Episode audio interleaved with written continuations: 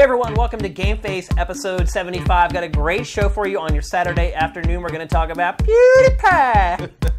We're going to try to liberate Italy one man at a time in Sniper Elite 4. and we're going to pick up our console controllers for some RTS action with Halo Wars 2. Let's go!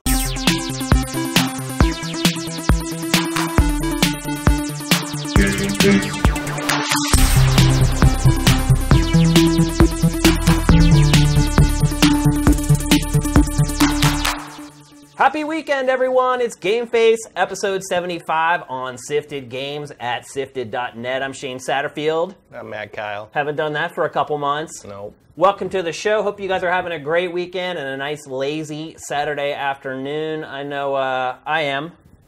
Well, it's not lazy yet. We're doing this. Yeah, this seems pretty late. It's pretty lazy doing the show. It's hard work.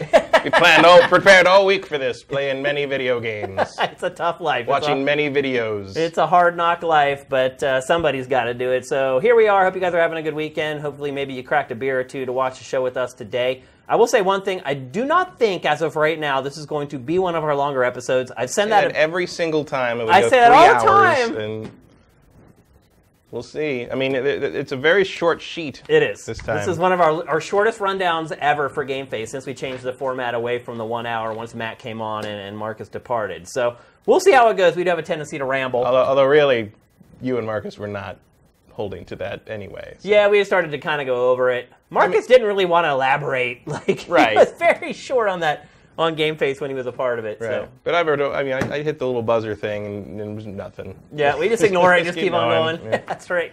Uh, all right, let's get straight to it. Uh, we talked to you guys about For Honor last week. We talked about the multiplayer. I've been playing the beta. Uh, Matt had not had a chance to really play it yet. Hmm. Um, in the last week, we've both been playing the living hell out of For Honor. Uh, Matt, you've been playing mostly multiplayer. Or did you finish the campaign? Uh, I'm right at the end of the knight chapter of the campaign. Campaign's not particularly absorbing to me. That's what we want to talk about mostly because we did talk multiplayer a lot last week. So we want to talk about the campaign in For Honor. Um, Matt, one thing I've realized the more I've played this game is that it's a fighting game. Like, you know, it's if you look on Sifted, it's classified as an action adventure. I think most websites have it classified as an action adventure. Mm-hmm. Really, though, it is a fighting game. It's all about that one-on-one When it, combat. yeah, when it comes down to the, like what you're doing moment to moment in the heart of the gameplay, it is a fighting game. Yeah. No question. and I like that about it. Yeah. Reminds me of Bushido Blade in a couple of ways. I mean, not as Yeah, for sure. extreme in the one-hit kill thing, but like, you know, it's it's a balance of what can that character do, what, how do you know how the how the mechanics work, how the mechanics of that character work, how the mechanics of that character work against your Against the character. other one, yeah. Um, you can learn a lot by playing the different characters against the AI. Like, there, And that's there's- one thing I like about the campaign is that it does force you Yeah. to play. Well, sometimes I like it, sometimes I don't because I don't Right. like every character. Right. But it does force you to play with every one of them, and for enough amount of time that you can kind of figure out whether you may want to use that character in multiplayer or Yeah. not. So far, it is definitely a glorified tr- tutorial. yeah. Um, to the point that it's even teaching you how to do stuff the tutorial already taught you how to do. right. Um, I feel like that tutorial that you play when you uh, when you first start the game up must have been added late. Yeah, it seems like it. And I'm wondering if they did that just because they think some people may only play the multiplayer. Right. I think that's I think that's absolutely true. But the campaign itself, man, it really and look, I don't know if you remember or not, but we were talking. I think it was maybe our post E3 episode from mm-hmm. last year, where you were really excited about the campaign, mm-hmm. and I was saying I'm not excited at all. It looks like they've just stitched together like these scenarios with very little sort of context to them. Because I was hoping that like what we played of the campaign and that was sort of like a you know like a little taste of a mission. Right. Turns out it was pretty much the whole mission. Like these these Yeah. these chapters are like ten minutes long Yeah. for the most Well, part. some of them, some of them are a little longer. a little but, bit, but like if you know what you're doing, you're gonna hack through this thing faster than you can you know blink. But this game is what I thought it was back then. Yeah. It is just a set of skirmishes linked together with some of the most absurd Mm-hmm. cinema sequences and and scripts I've ever experienced in a video game. Yeah, I some high level talent. Like they're def, they're you know like like the first the warden. If you pick the female warden anyway, you're, it's Jennifer Hale. yeah, I mean yeah. it's like there's some. The, they- the voice acting is voice good. acting. The script is just insane, though. Like, I'm not sure where they're going with it. Like, I can't understand. Like for a it. game that starts with like some crazy cataclysm happened and dropped like three separate historical warring factions into a world that may or may not be our world, and the, I'm like, you're really sort of and like, well, and then we fought for a thousand years and technology did not advance at all for some reason. Yeah. Um, and like, I'm like. I don't really understand what this is about. What I are mean, they doing? I don't understand it. It's like you have these missions where like we're gonna get their food stores. Does nobody have food? Like nothing is explained, and then like you have these very cryptic conversations between like the leader and you that have no context and make no sense whatsoever. It's like the story might as well not even exist, in my opinion, in this game. Yeah, it's it's uh, it ain't gonna win the writing award at the end of the year. That's for sure. It's just it's just sort of there to hang this. Here's how you play the game campaign on. Oh, and they use this that's all. grandiose verbiage. Like, I feel like the guy who did all the initial presentations and interviews for this game wrote the script for this Oh, I'm, game. I'm sure he was involved because yeah. he speaks exactly how they speak in this game. Well, you spend enough hours at a Ren fair, and you know it just it's, it starts to rub off. I guess. I, uh, it- the campaign's not very long. No, not It's, at all. I think, maybe four hours. if that. Like I got through most of the knight stuff in like an hour. Like, it was- Yeah. it was. I mean, the knight was the. and I'm all, I'm not counting the load times. On Right, that, You right. know, it's just like, but in that terms of actual gameplay time, it's probably about an hour. Yeah, I think if you, it, depending on how good you are, it can last around four hours. Yeah, I mean, if you're playing on like the, I should, I should probably play it on hard, the hard difficulty or like. and I would recommend that too. Playing it, I would not play it on normal. No, it's too easy. It is, yeah. Especially Um, once you, because here's the here's the thing about the campaign, and obviously this is different from multiplayer. But in the campaign, there's a couple things that you can learn to do that will basically defeat every enemy. Mm-hmm. Um, like there's the one you hold block, and then you time your block with the R2 or the right trick and parry, and it pretty much just takes out every enemy. It's a lot like Assassin's Creed with counter kills. Mm-hmm. In fact, playing this campaign actually reminds me a lot of Assassin's Creed because you have these moments where you're confronted by like 12 or 15 dudes and they all just kind of stand around and watch you fight everybody one on one and just take turns just killing everybody. That's because they're so intimidated by you. Apparently. It's like yeah. Dynasty Warriors. You'd think if they were intimidated, it'd be like, how Like, about oh, wow, five of us? Lu Bu. You can't you can't just attack Lu Bu all at once. That'd be rude. Well, you'd think if they're so intimidated, they'd be like, let's band together and fight him all at once. But that Yeah, it like doesn't happen never much. happens. It happened. The, the I occasionally have had like a real a couple really persistent underlings in um, in multiplayer. Like where like I'm trying to fight another player and like there's some dude behind me who just keeps whacking me in the head. I'm just like Yeah. you know stab and like Yeah. And uh, but every once in a while, like those guys are a nuisance in the actual multiplayer. But I've never seen them be of any use to anyone in in the campaign. Um, I maybe I'm I'm kind of tempted to try it on realistic, which apparently removes the HUD and all that stuff completely. Uh-huh. Um, so you have to fight like you know entirely by skill and instinct. Um, I don't know if maybe I'm not ready for that because I do rely on those red arrows a lot still. Yeah, yeah, I do too.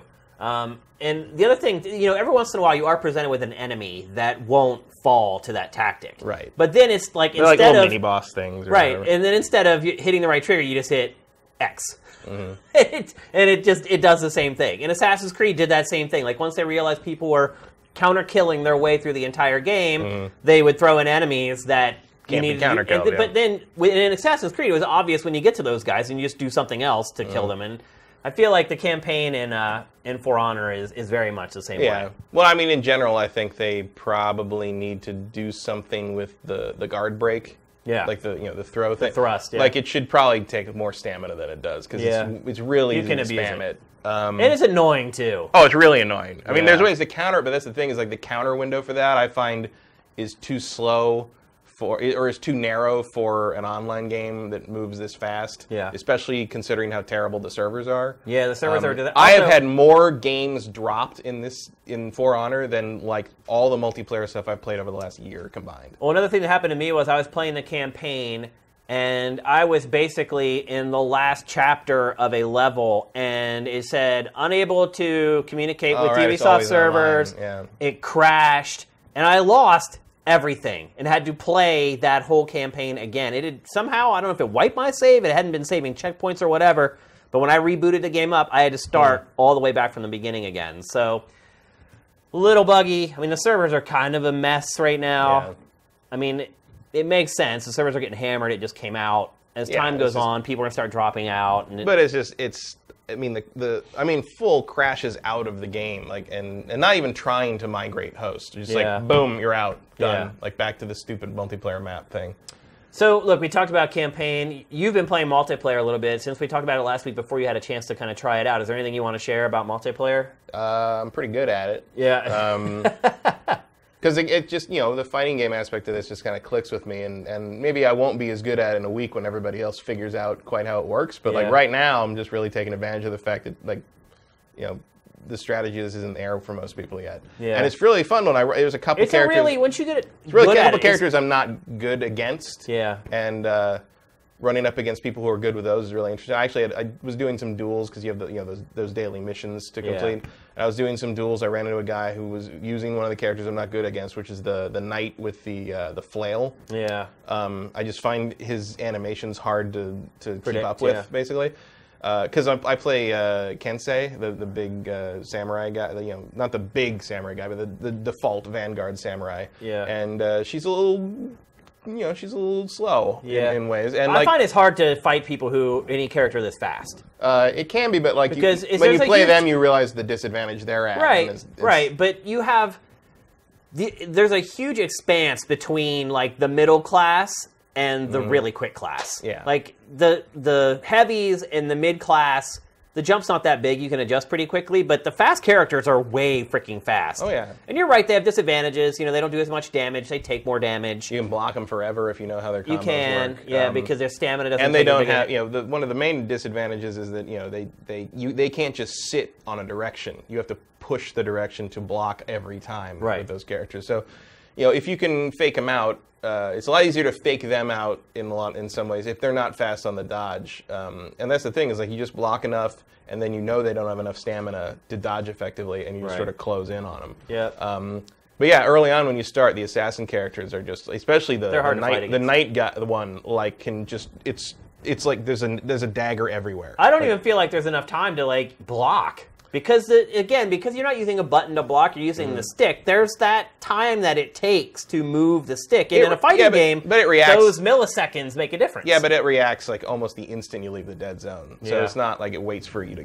get all the, way edge. across. Yeah. Um, I don't. So I don't. I don't really. I actually find it fairly impressively responsive in terms of like you know I've had a couple of things where like oh shit he's going the other way and I hit you know and, it, and I get the block. I do get the get the block. block, It's pretty yeah. con- pretty forgiving the East even for like you know moments where I'm like I thought I was never going to get it because of you know the inherent uh, lag in online, but I made it and it was you know th- those are those are fun moments. Um, but like uh, and I like you know it's funny how like the I'm not a, a big fan of like just straight up deathmatch stuff usually in in multiplayer games, but I'm having a lot of fun with the elimination mode, which is the everybody only gets one life, Right. And it kind of starts you all one on one in different parts of the map, Yeah. and then as people win their fights, they kind of come, Come back together, together, yeah. and try to either finish off the people who are left or try to survive because more of you have been killed. Yeah. And like I f- like like the dynamics in that is really and like and one time I played a match where uh, you because usually it's like everybody has a has their fight and then you all kind of find each other.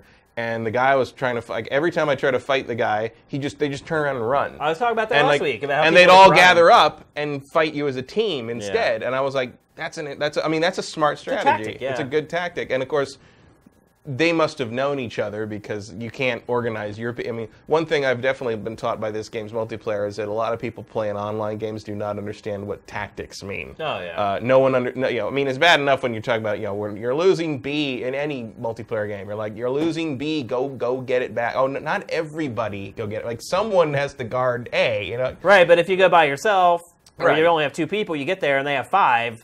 Well, they can't have five because there's four. Right, right. Four of them. Yeah. But like, and that's the thing is like if you know if you block well enough, you get your revenge meter up. You can take two people on. I've taken out three people one on one versus three a few times. I have not won a one versus four fight, although I have seen a couple videos of people doing that, which is impressive. Um, Matchmaking in this game seems garbage. Oh, it's it's all over. I've been matched with people that like one time it was like all my whole team. We were all like level like 15 or so. We all had like level 15 to 20ish gear, and the other team was all people who had prestiged at least once, and everyone had gear in like the 60 range. Yeah. and we were just steam. I've also been on the other side where I'm on the team that's way overpowered. Like it just doesn't seem like it. By the way, I, I was to- running into people who triple prestiged by Thursday. Like How's that even possible? 48 hour. I mean, the, the level cap is not too high per It's character. 30, on this, right? 30, Yeah. I think. Um, but still, That's insane. come on. Like, and you still did you whoop their ass? Um, no, because were they, good? uh, they had no, they had a uh, a. They were playing one of the the one I was matched up against.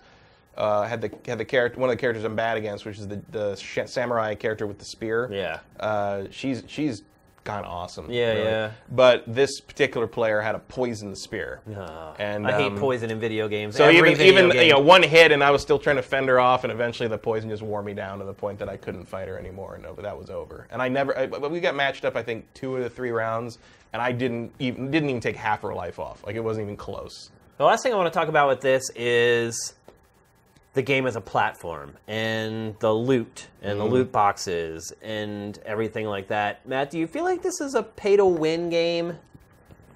Um, a little bit. I mean, the thing is, like you know, the the, the equipment you get is not active in a lot some of the matches, so it's not like Yeah. you can't get away from it. Yeah. Um, but I do feel like they don't, you know.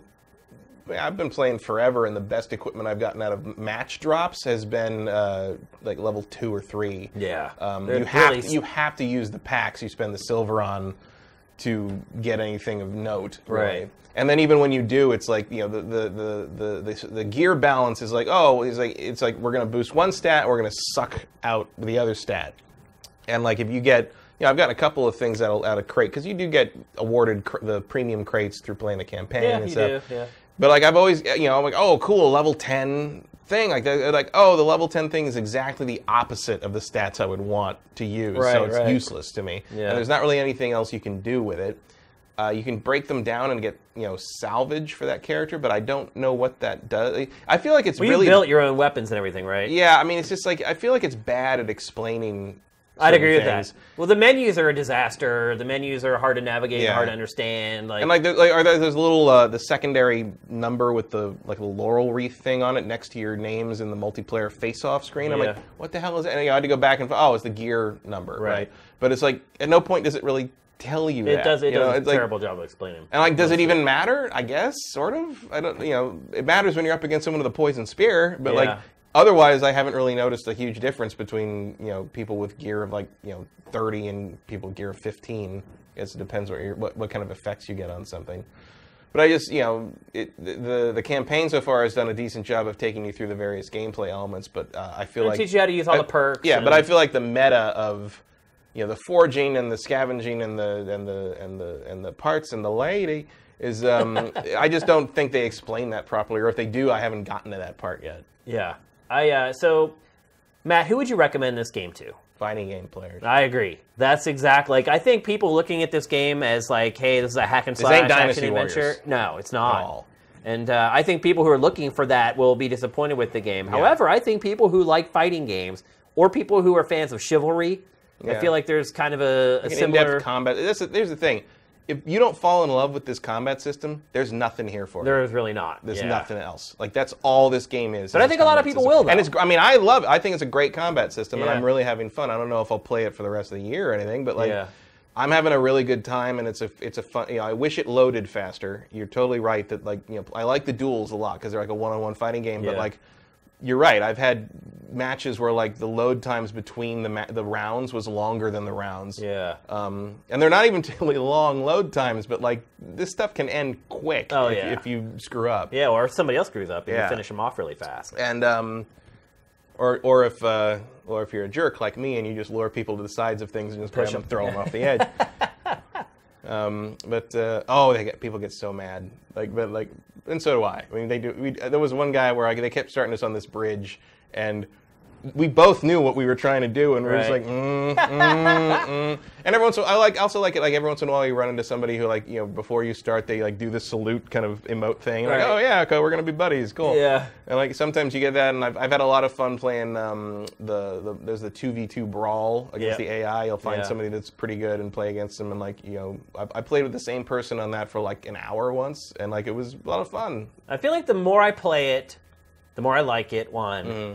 And the more defensive everything gets. Yeah. I feel like once you start getting up into the higher levels, like every the people you play are very cautious, and I'm very cautious. Like there's a lot of time where you're just in guard, just Mm-hmm. circling each other, and just trying to find that one opening or trying to time it just right so you can jump in.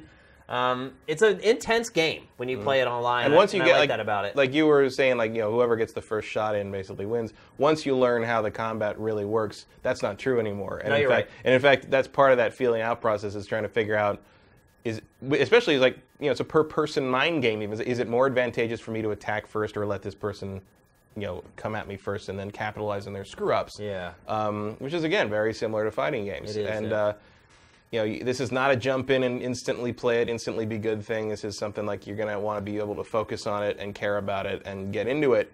And that's just not going to happen for everyone. Or maybe I, I would maybe even say for most people. Yeah. You know, this is not what we're used to. And I applaud, you know, I applaud them for doing this. On paper, this game makes no damn sense. It really doesn't, Like yeah. the fact that this game got made is insane It is, yeah. like it's such a i mean it's it's almost fetishistic Yeah. and so and that's the other and i think well who's, who's was it i remember it was rock paper scissors or rock rock paper shotgun or or some- but some review basically said there is no, or maybe it was polygon but they said there is not a trace of irony in this game No, huh? at all and there isn't like there No. is no winking at the audience whatsoever how ridiculous this is at all straight, no, it's just like nope there are three factions that should never have faced each other and we are And just going it. for it Would you recommend this game for 60 bucks, even if someone who's a big fighting game fan? I don't regret paying it, but I would highly, highly recommend trying it first. Yeah. I don't know Um, if there and like know really, I mean, there were enough open beta periods that you probably could have had a chance to do that. Um, They had you- like 6 million people in the open beta or whatever, yeah. so I mean, if you but it. if you're just curious, I mean, I think most people have you know that are curious have played the beta and know what they will are willing to pay for it. Mm-hmm. Um, if you're just sort of curious about, oh, that looks kind of neat, like I wouldn't really jump in for sixty bucks right now because there's it's just one of those things where it's like if if the, the core gameplay doesn't hook you.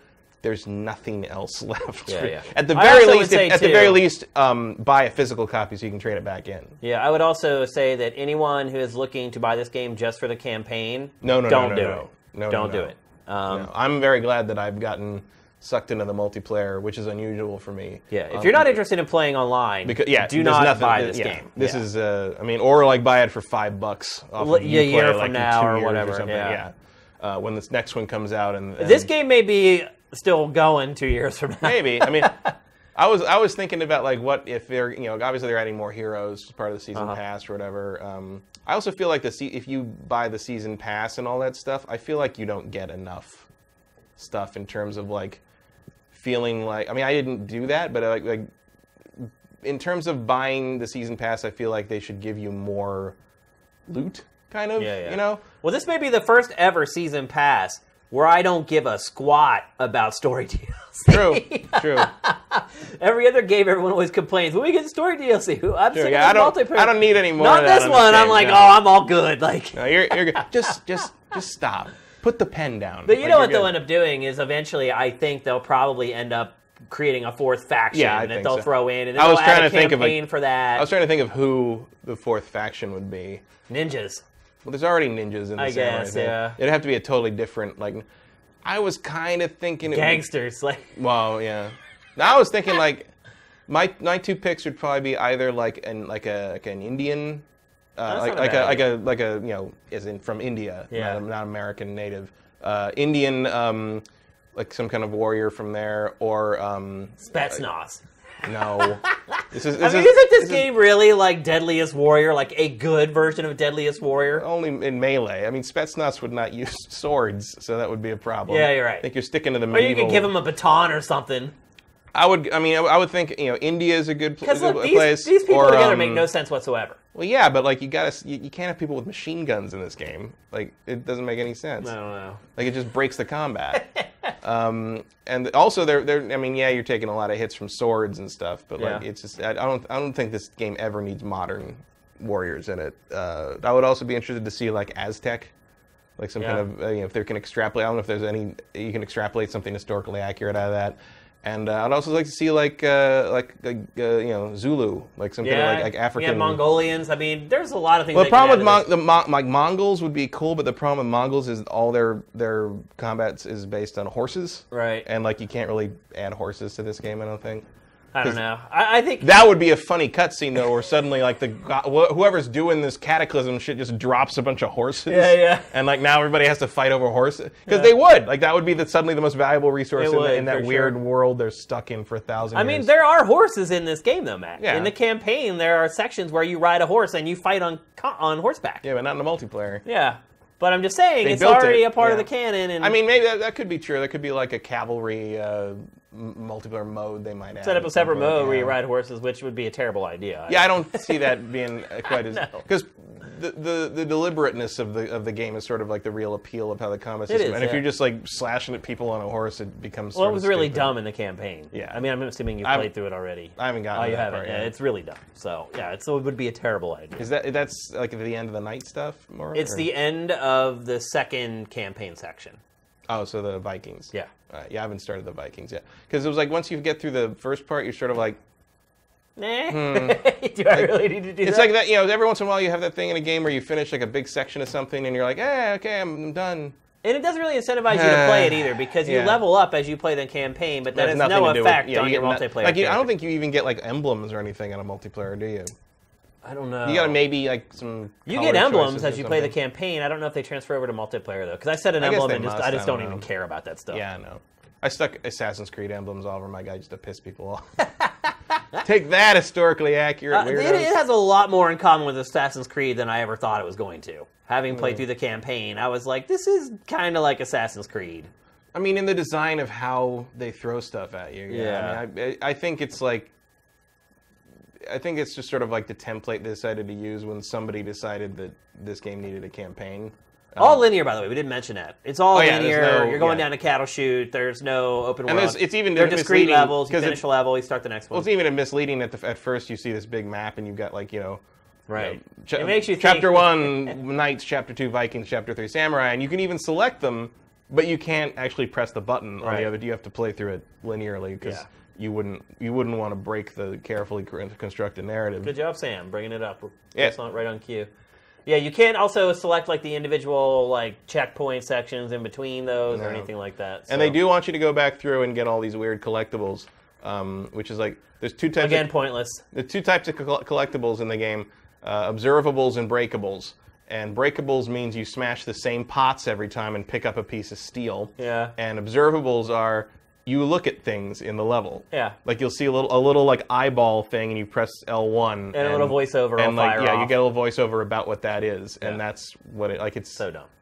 like that's their idea for you know longevity of the campaign. It's like, oh, you want to go back and Get all those look at all the look at all the things. Yeah. It's like mm, Kind of did that already. not with that load time, bro. yeah, Like, exactly. yeah. So you can't give me enough load time to think about what I'm doing. That's Yeah. really the, the key here. I think this is one of those games that's kind of hard to figure out whether you should recommend it to somebody. I agree with you. I think you pro- they probably need to give it a spin. Uh, maybe go to Redbox and rent it for a few days. 'Cause The Mm-hmm. Other thing I would say too is that, and I said this last week, is it's easy to brush it off at first and say, "Oh, this is crap" or "This is janky" or whatever. But the more you play it and the better you get at it, at least in my opinion, the more you enjoy it. Right. So Oh, the other thing that I didn't realize until uh, last night when I accidentally picked one, you don't have to recruit the other characters to use them. right.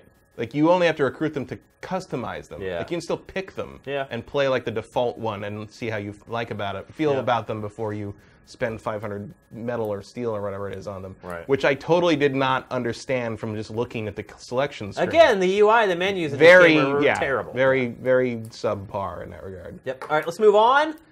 We're going to talk about undoubtedly what was the biggest story in the video game industry this week. It certainly generated the most discussion on Sifted throughout the week. Um, it's been an ongoing saga. So, PewDiePie, um, we've talked about PewDiePie a million times on the show. He is the world's biggest YouTuber without a doubt, world's biggest, maybe influencer in games, period.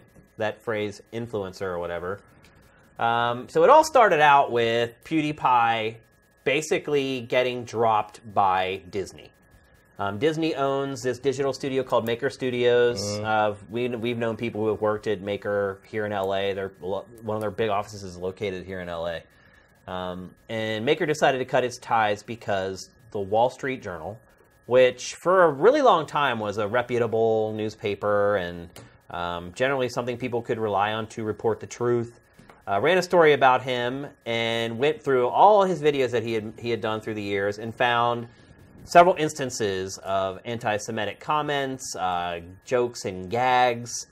Um, the story had said it had found nine instances of it throughout his career on YouTube. He actually retorted that there were ten, that they had missed one. Um, I want to know who they made watch all those to find those at the Wall Street. I, I'm assuming the writer did it. Or maybe, but I don't know if they have. I guess Dude, that is so much content. Newspapers don't have interns anymore. Maybe I don't. I don't know what what print is like. I'm sure they anymore. had an editorial assistant or an Yeah. intern just going through, or maybe there's some, the the intern is already a huge fan of PewDiePie. I mean, it's very possible. You figure they're a college age kid. Hmm. True, true. That's kind of his his age range. So you're right. The amount of work that they went through to create this story, to watch all his, I mean, there are just thousands of videos from him. To watch all of those and find these nine instances of him saying uh, basically trying to crack off-color jokes. Mm-hmm. And I say trying to because he's not very good at it. no He, he's not a great comedian. by his own admission, Right. As well. I mean, he, he, I He mean, says he's a rookie. Comedian. Calls himself a rookie comedian. Uh, it should be noted. It's like, look, man. Like, if you're a rookie magician, you don't start by catching a bullet in your teeth, Right, Which yeah. is probably the you know Nazi. That is a good analogy. Nazi yeah. humor is probably the equivalent, the comedy equivalent of trying to catch a bullet in your teeth. Yeah, that's something that someone who's honed their craft over a couple decades may finally get brave enough to tackle. Not someone who self-admittedly calls himself a rookie comedian. So Wall Street Journal goes collects all these little clips of him making off-color jokes, runs a story. The problem with the Wall Street Journal is it's a subscription site, so a lot of people weren't actually able to read the full article that they wrote. But it did put up sort of a video version, a shortened, an abridged video version of the story uh, up on its site that everybody could watch. And after further investigation, it's discovered that the Wall Street Journal was pretty shady in how it put together that video. Um, it had taken several of his jokes out of context, it even kind of edited parts of them um, to make it to steer it more towards its point of view towards PewDiePie.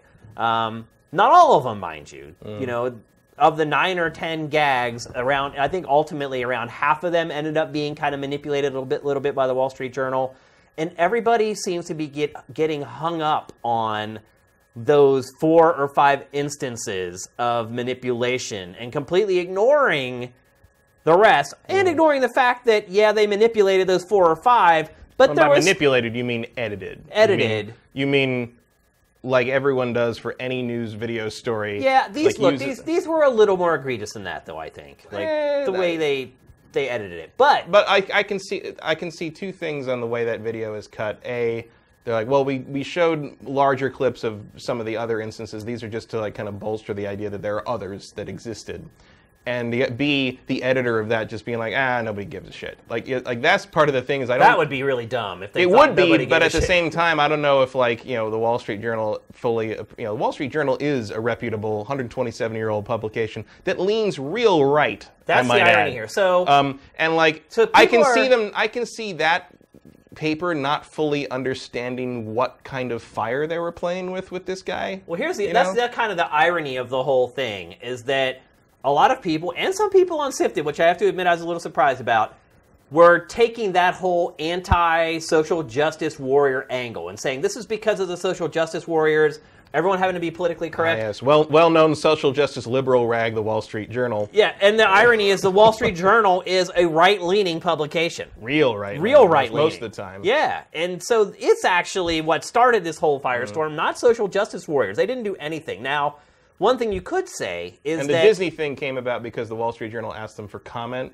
and they didn't comment, but then they fired him. Well, I'm that here's there? what here's what I'm guessing is that whoever manages PewDiePie at Maker Studios was not keeping a close enough eye on him. And was Well, just why like, would you? right, he's our cash cow, he's our money maker. the best thing we got going, He's the so best why- thing we got know. going.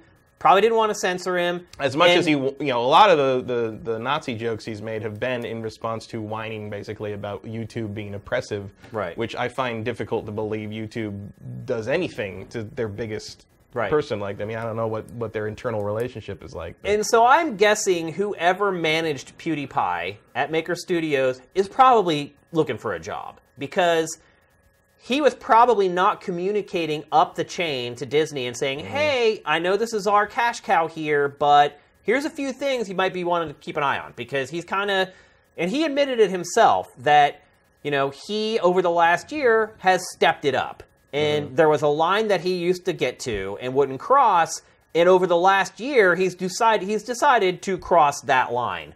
And it appears why? I think he was just tired of being kind of looked at as a vapid like YouTube personality. He wanted to have a little more meat to his content. Oh, good job. Yeah. and so what happened Um, is whoever was managing It's him like if you're the did not if you're the it up. biggest in the world at something, like you're always going to get that your vapid or your Right. mainstream like that criticism is always going to be. It doesn't matter how big you. are. I mean, I'm sure Yeah. Beyonce gets that too. It's like which is yeah. I mean, I can kind of agree with that, but I mean, that was like half the comments on all the Lady Gaga stuff from the Super Bowl. It's like mainstream pop garbage. It's like, yeah, well, she's still freaking Lady Gaga. You know, it's Yeah. like, it's like that's just you're gonna have to deal with that kind of hater, I think, and and maybe maybe not jump straight to the the anti-Semitism as as your go-to punchline. Yeah. As a result. And so uh, Disney was oblivious to this. And yeah, so I think what happened is they see the Wall Street Journal story and they're like, holy crap, like, has he really been doing this? They watch the clips. They're like, oh my God, he has been doing this. They probably fire whoever at Maker Studios who should have messaged that up the chain to them. And then they cut PewDiePie. And then YouTube. After that happens, YouTube is like, oh, because YouTube, I think, was just turning a blind eye to it. Uh-huh. You know, I just think it was like, hey, if there's no problems and no one's complaining about this, let it roll. And once Maker and Disney decided to cut ties, I think YouTube just took a closer look at it. Again, probably watched that video that the Wall Street Journal cut together and said, hey, this is way out of bounds for our brand. And I think what everyone's missing in this is everyone's arguing over the Wall Street Journal manipulating his content, which I agree with. I get it. It's wrong. But it's also completely irrelevant. This story is about PewDiePie being dropped by Disney and by YouTube. And the amount of times the Wall Street Journal manipulated his content, or the fact that the Wall Street Journal alerted these two companies to the content in the first place, is completely irrelevant. These brands. Like, do you think Disney didn't look at the videos in question before they made that decision? I mean, I feel like they probably they probably did. They Once probably they- did. Like, yeah, I, I, once they were alerted. I feel like your it, your biggest star, you probably you know look at the actual video instead of just trusting the Wall Oh Street yeah, Journal yeah. Once, on but that. it did. Look, the Wall Street Journal did tip them off. Yeah. Which there's so what? Like It doesn't matter. It doesn't. It's again, it's irrelevant. What matters in this? Very similar to the whole like, oh, the, the leaks are illegal. It's like, Right. but so it doesn't matter. That's We not know- what we're talking about. now we know the truth, Yeah. right? And so, if I feel like people are diverting this story towards freedom of speech, which is complete bullshit. He can speak. He can say whatever he wants. It doesn't protect you from the Dis- repercussions. Disney, Disney doesn't have to follow the First Amendment. Yeah, but most importantly, this story is about PewDiePie being dropped from Disney and from his YouTube Red show because the brands don't want to be associated with him anymore. It's not they're not limiting his freedom of speech. He's putting up videos on he's probably putting up a video on YouTube right now. It's rendering right yeah. now. What are you watching us for? He's Yeah. putting up a video. and it, it, everyone is just getting so caught up in this like anger that they can't look at what the real story is which is he got dropped because he made off-color jokes that don't align with these two brands mm-hmm. and these brands have the right to do whatever the hell they want they're the ones paying his paycheck it's like I and if they'd been good jokes, that might not have been an issue. it might have i, I mean, Mel Brooks makes a lot of Nazi jokes too. yeah but, like he's but a, mel he's a- brooks is in a movie Of or course. like a lot of people were saying But, the, like but that's the thing. It's like if you look at like the big no, the big one is is the, the thing where he had the two the guys in the third world country hold a sign up. Yeah. for- Oh, that's the deal breaker. But what's and once the- that but what's happens, that- what's the nothing else matters. There's no joke. It's just him being crass and like it's just the lowest hanging fruit possible. Mm. And I just feel like people are getting diverted over and they're like they're it's like a lot of what we're seeing with like our president right now. It's like, hey, there's all this bad stuff going on, but looky over here. And I feel like that's happening with this story. It's like they manipulated his content. It's like who cares? It doesn't matter. The bottom line is you go back and look at the content, and if you're YouTube or Disney, hell yeah, like. You don't want to be aligned with that crap. They are family brands. Certainly Disney, Well, more of than PewDiePie's YouTube. followers are children. They so- are. They so- are.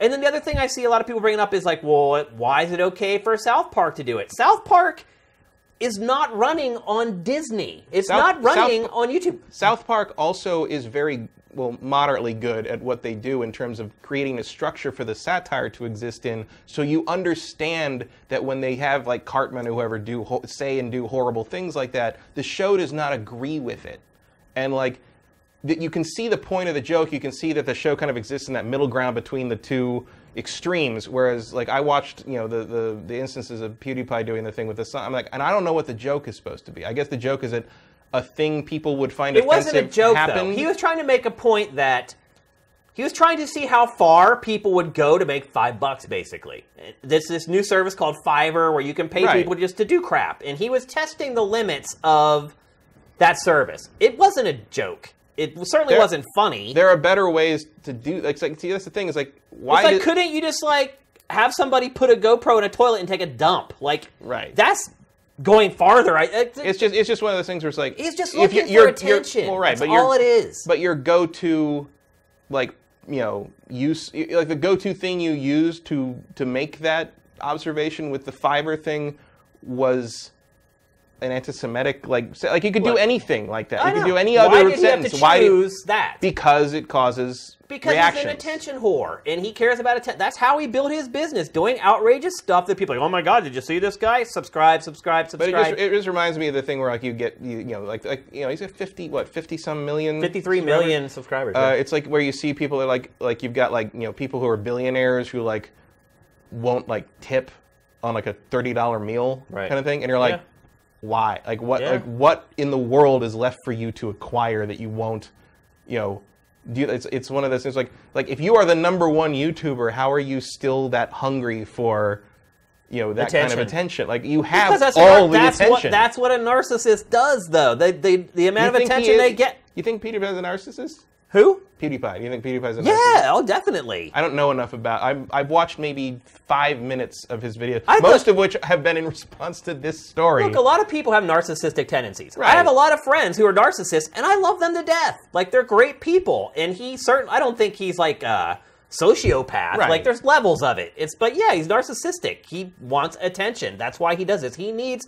It's a part of his business model. He and I needs also attention to don't. be I also don't think he's a Nazi. I don't either. I mean, he's like, not a Nazi. I don't think he's anti-Semitic either. Again, No, but probably not. again, that's completely irrelevant to this whole topic. It's all about why did he get dropped by Disney and YouTube. Everything else is pretty much irrelevant. Mm-hmm. And again, going back to the South Park uh, thing that people brought up, it's like it's about the brand. Again, if you're talking about why did he lose his job, and you're trying to say, well, what about South Park? South Park is on Comedy Central. Comedy Central after 10 p.m. allows the F bomb and allows naked boobs. Like, South Park aligns with that brand. So Comedy Central's like, jump in, you're just like us. It doesn't work that way when you're talking about family brands like Disney. It just doesn't. And And hell, the guys who make South Park are frustrated to the point. I don't know if you've seen like there's people that say that have said there's no proof of it, but have said that South Park right now has started to do the you know for the last few seasons they've been like we keep going further and expect them to cancel us and they don't do it. South Park's like- last season was terrible. I, I didn't even I haven't watched watching it in a long, long time, um, just because it's like it feels very. Yes, they do have a very set and and and identifiable structure to their satire, but the structure is so obvious now that like you kind of know where it's going most of the Yeah. time. Although I do enjoy the Member Berry joke this season. Yeah. Well, at the end of it all, what has really happened here? Nothing really, because mm-hmm. PewDiePie is still going to make seven million dollars a year. Maybe he makes six point five million instead of seven million dollars a year. No one's going to unsubscribe to his channel. He's managed to make himself look like a martyr, which is completely ridiculous, and people are just jumping on like like it's a bandwagon. Nothing's changed. His life's not going to change. He's still filthy rich. He's going to continue to build his wealth. I think he has more subscribers after. He this, probably too. added 5 million people because people wanted to jump on the, like, oh, F the media, F the mainstream media. What is it, the MSM? Like, it's turning like an acronym now. It's like, if it wasn't for the mainstream media, we would all get played. So it's very easy to hate on the mainstream media, but thank God they're out there actually doing their due justice. I'm sure Disney is very happy for that Wall Street Journal article because obviously the people we hit out under its employ were asleep at the wheel and weren't paying attention to what's going on. So I don't know. Oh. I think at the end of the day, we're art. We, there's all these threads went back and forth on Sifted, and here we are talking about it on Game Face. But it really doesn't mean anything. Nothing's going to change. PewDiePie's not going away. He's not getting censored. He's his freedom of speech right have not been infringed upon. Nothing's happened. He's just going to make a little bit less money off of those other deals he had, but he will probably make more off of his YouTube channel ultimately because of this. So I just feel like it's this huge dust up. I've seen every. Well, it's also like, I, like it just you look at that situation and it's like, yeah, if you're going to work for Disney or any major more media conglomerate, really, you got to toe a certain line, unless you are specifically assigned to break those boundaries, like South Park is. But um, yeah, like you're not going to. I mean, not, Disney hasn't really traded in that kind of imagery since their '40s propaganda films. Right. So uh, And let's not forget either that Walt Disney has a nefarious history. certainly controversial in that regard. I don't. I don't know if there's any substantial basis for it. I think that depends on who you talk to, Definitely. but there he's not squeaky clean in the past. Like, nobody is. Right. I, I mean, I can't say that I've ever hung around with Nazi sympathizers. I mean, I think there's No, a certain but- line that you can draw there, but I don't know if Walt was a Nazi sympathizer. Uh, no, I didn't say he was. I said he associated with them and Back then, you Allegedly. if you had any, if you went to a dinner with Henry Ford, you were associated with Nazi a good sympathizers point, in the yeah. 30s. I mean, that Yeah. was, it's just it was a, you know, I think what, took, a, bothers took a me, while before people woke up. What and bothers realized me the was most happening. about this is that we're starting to see all the fake news bullshit that we're getting in politics coming over to the game space. And Mm. it's bullshit. Like it I don't want to get to a place where with games where it's like no one accepts anything as the truth anymore. Like they're doing with politics right now. Like it's just it's insane. Like I it's so funny like Well, the whole- especially when you have like clear-cut examples of times when the people weren't being, you know, I mean, it's, It's not. Look, this isn't Right, fake. PewDiePie did Right. this shit. Fake news does not mean, uh, you know, fake news means something didn't happen, was fabricated by the outlet. It doesn't mean that like you disagree with it or it's something you don't like. Like, Right. And that's what the terms mean. It's like it's like fake. You know, maybe fake. It's not news because it wasn't. It was marketing, not news. But like, No Man's Sky has multiplayer. That Yeah. was false. Right. That was that was fake news in the form of marketing. You know, Yeah. that was a thing that did not exist that we were told existed, but it really didn't. But that's this is not this is happening. not Like, the same thing. have- Reporting reporting on something you don't think is important is not fake news. It's just Kotaku. Right. That's your opinion. I'm not, I'm not going to dive into that pool. I'm sure there's other people who may agree with you. But it's like you look at it and it's like, it's kind of the same thing because we have PewDiePie on camera doing and saying exactly what he got fired for. And yeah, the Wall Street Journal cut it up a little bit, whatever. The bottom line is you go back Did you and read the full uh, text article? I did, yeah. Because I didn't bother to figure out how to get into the subscription. people thing. like hacked it and it was uploaded. I remember the days when like uh, almost every like you know login whatever subscription thing like you could just type in gamers gamers as Yeah. user and password and Right. get in. Yeah, they, yeah. must have, they must have caught on to that one at some point. But look, you have these cases where PewDiePie's on camera saying this stuff, and people are like, "Oh, well, five of them. Then who cares?" Like, there were. If, if you want to say there were five that were manipulated, there's four that weren't. Like, there's four instances of him doing this on camera, and you have these people who are trying to say, "Oh, it didn't happen." It's just like with Donald Trump. Like, "Oh, I didn't say that. I didn't do that," and then you can watch a video of him saying it or doing that, and it is just it's insanity. It is insanity, and I don't want to see this coming over into the games industry. Like, I, it was funny, like with the whole fake news things. One of the jokes I cracked on Facebook was like, okay, like if this is the way things are, the Patriots didn't really beat the Steelers. The Steelers beat the Patriots, so the Patriots are going. I mean, I watched it on TV. I saw it on camera, but that doesn't mean anything, right? It's fake news. The Steelers won. Steelers are going to the Super Bowl. Like that's how absurd mm-hmm. this is. And it, I, to see it coming into games, I think is a travesty. And I hope it just stops here and it's gone. We'll see. Good luck with that. Yeah. All right, let's move on. Nintendo Switch, Matt, two weeks away. Two weeks. I got an email from Nintendo yesterday. And Nintendo, when they go to ship you something, they'll send you an email with like your FedEx tracking number in it. And it'll have like um, the weight of the package. And usually it's an ounce or like five ounces or eight. I got an email yesterday. The package weighs five pounds. So, Hmm. I believe That's a really big Mario statue. that I believe that a a, box full of amiibos. I believe that a Nintendo Switch is on its way to me for delivery on Monday. It's gonna be five pounds of pictures of Reggie flipping you off.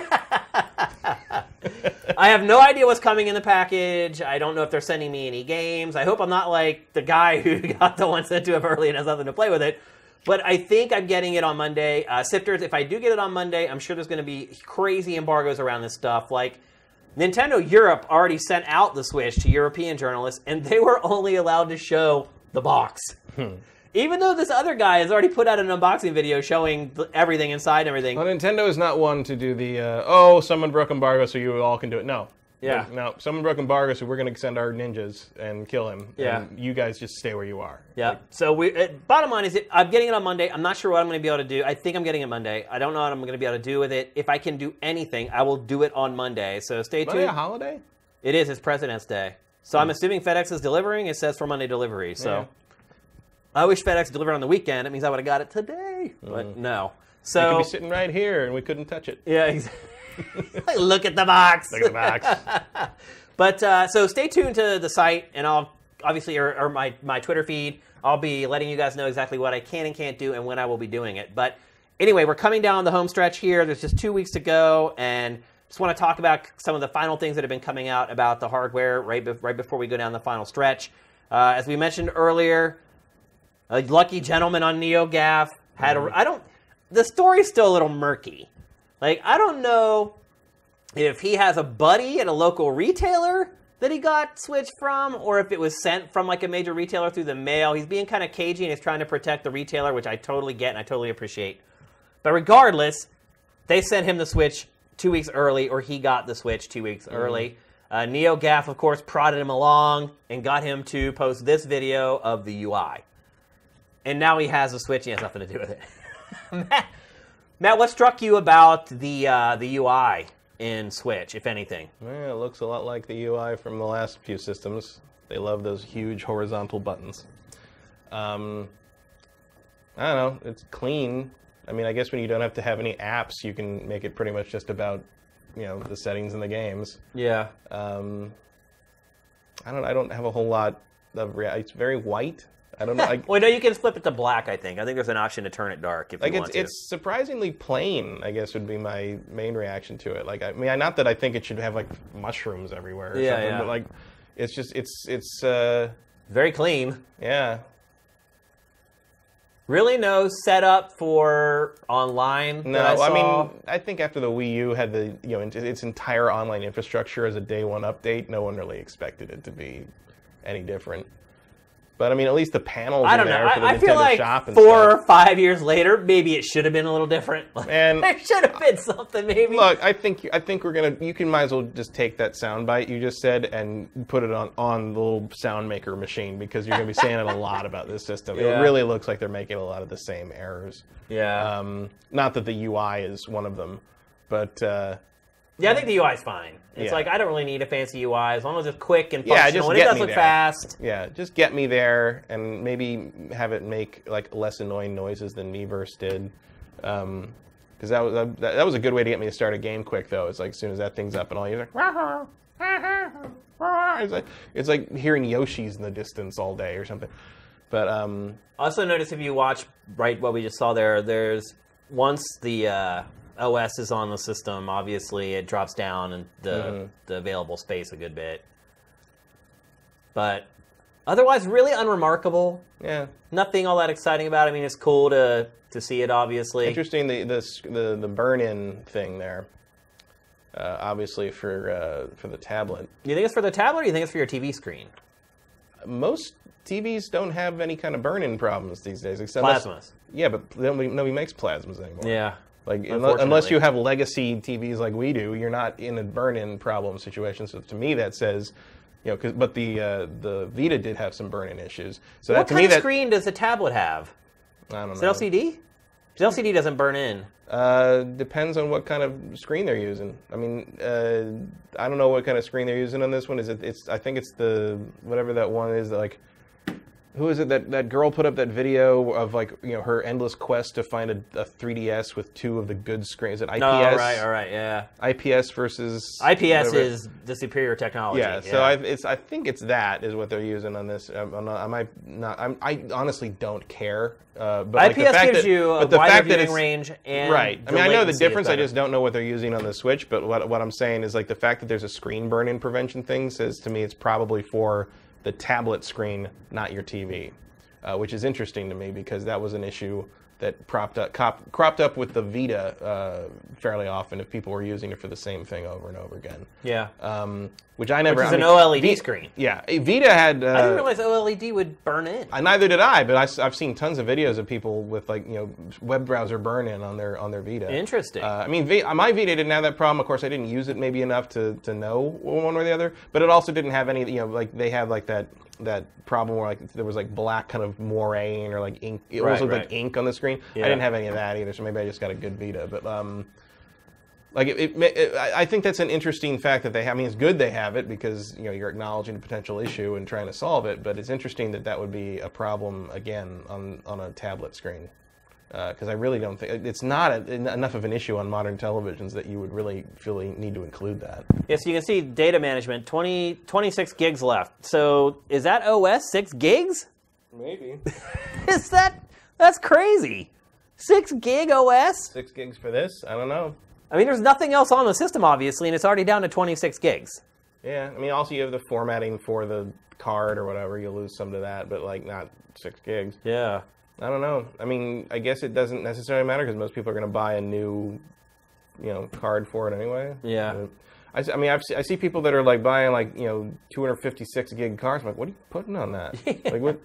I Well, don't, thi- I don't play- think Zelda and 1-2-Switch are going to be that big, really. Well, I mean, look, if they plan on buying everything digitally, they're going to need that and much more. I mean, the 500 gigs that I got on my launch Xbox One and PlayStation 4 now seem completely absurd to me. oh yeah, but like, Like, and I still have those units. I have to delete every time I go to review a game. I have to delete another game Mm-hmm. off my hard drive. Like, what I'm saying is like, I'm I'm not going to buy a bigger card for this thing until I am sure that I'm going to need more than 32 oh, I'm, gigs. look, I'll buy all retail anyway. right. If whatever Nintendo doesn't send me, I will buy like physical copies. But even then, like, you still a lot of times have installs from those games. Yeah, I don't like, know how much installing this thing's going to do from like a from the cards. I mean, the, ca- I mean, one of the main reasons to install is to have quicker access. If Right. you're running off cards, you probably don't need that. I mean, it should be lightning quick, flash Yeah. memory.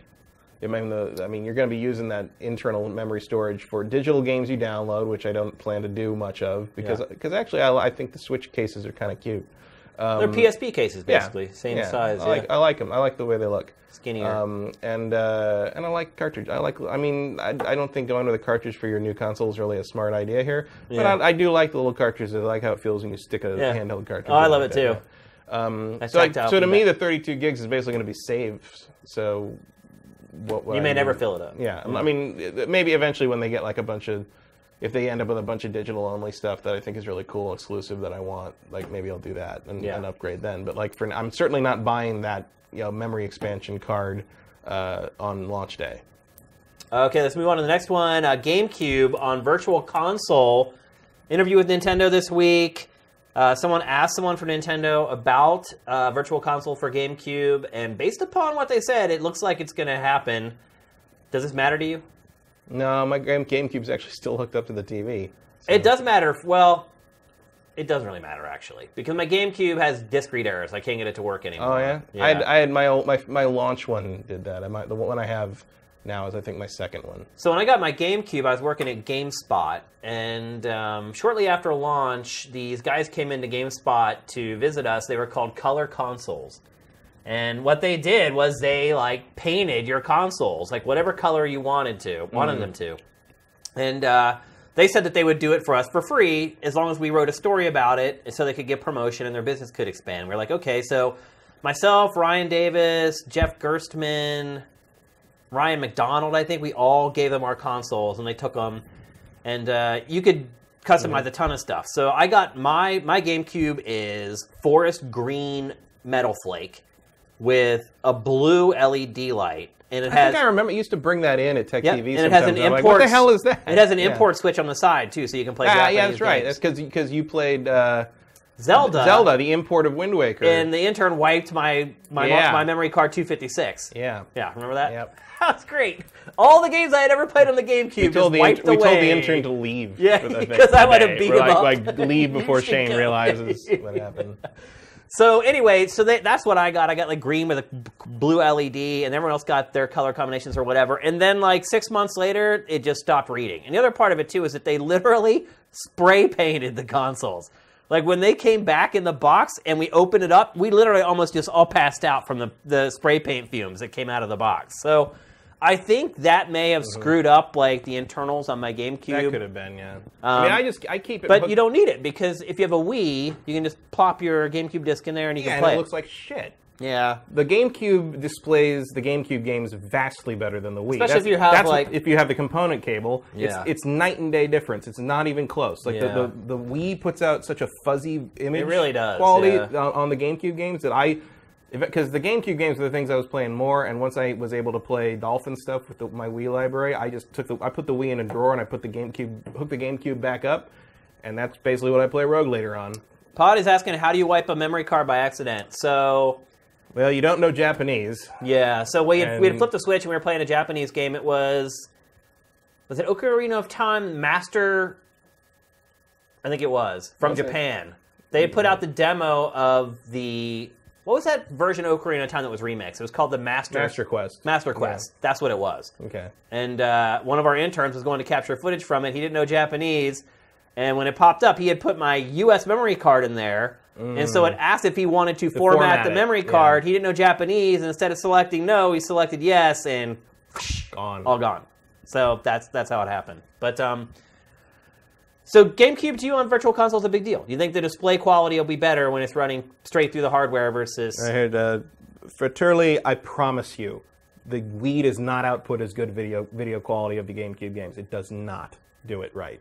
Compare Metroid Prime side by side; it is very noticeable, at least to me. Yeah, The- I'd agree with you. The game because the Wii doesn't puts out a 480p signal, but it does not put it out digitally, and the ga- and the com- digital component cables on the GameCube are better image quality. Oh, those component cables are like that thick. Yeah. They're also worth like three hundred dollars. yeah, because no one's ever right figured now. out how to duplicate. them. yeah. Uh, so to you, it is a big deal. GameCube on Virtual Console. Um, to me, I mean, I don't think it's a big deal. I do agree with you that the display quality coming out of the Wii isn't as good as what comes out of a the OG GameCube, Mm-hmm. but it's good enough. It's like It's good enough, but like if you have the GameCube with the digital out, I, I that's what I use because I don't Yeah. care about I don't I care about GameCube games way more than I care about the Wii games for the most part. And the few Wii games that I do care about, you know, I can play them. Uh, I can put my discs in, or I already ripped most of the discs and I use them on, the, on Dolphin. yeah, Um, Dolphin's amazing. Oh yeah.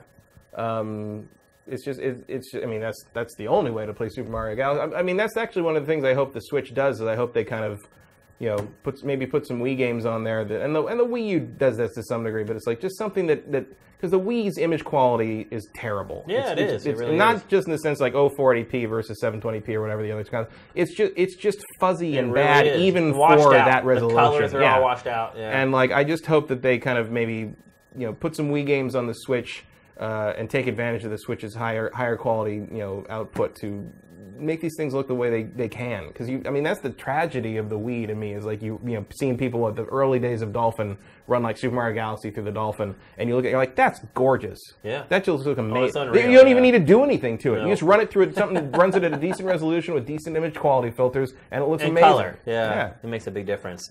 Um, so you're a little more excited about GameCube on Virtual Console. I'm kind of indifferent. I mean, I'm not too excited about what ridiculous p- price they're going to. Ch- I mean, what are they going to be like? Twenty bucks? They haven't said Fifteen anything bucks? yet, Of course, yeah. they haven't said. We don't know anything about the, this Yeah. thing. I mean, I don't. I, we don't even know if Virtual Console is going to be in place at launch. Well, one thing I will say, and they'll segue nicely into the next topic, is that the eShop is now linked to your Nintendo account instead of linked to your console.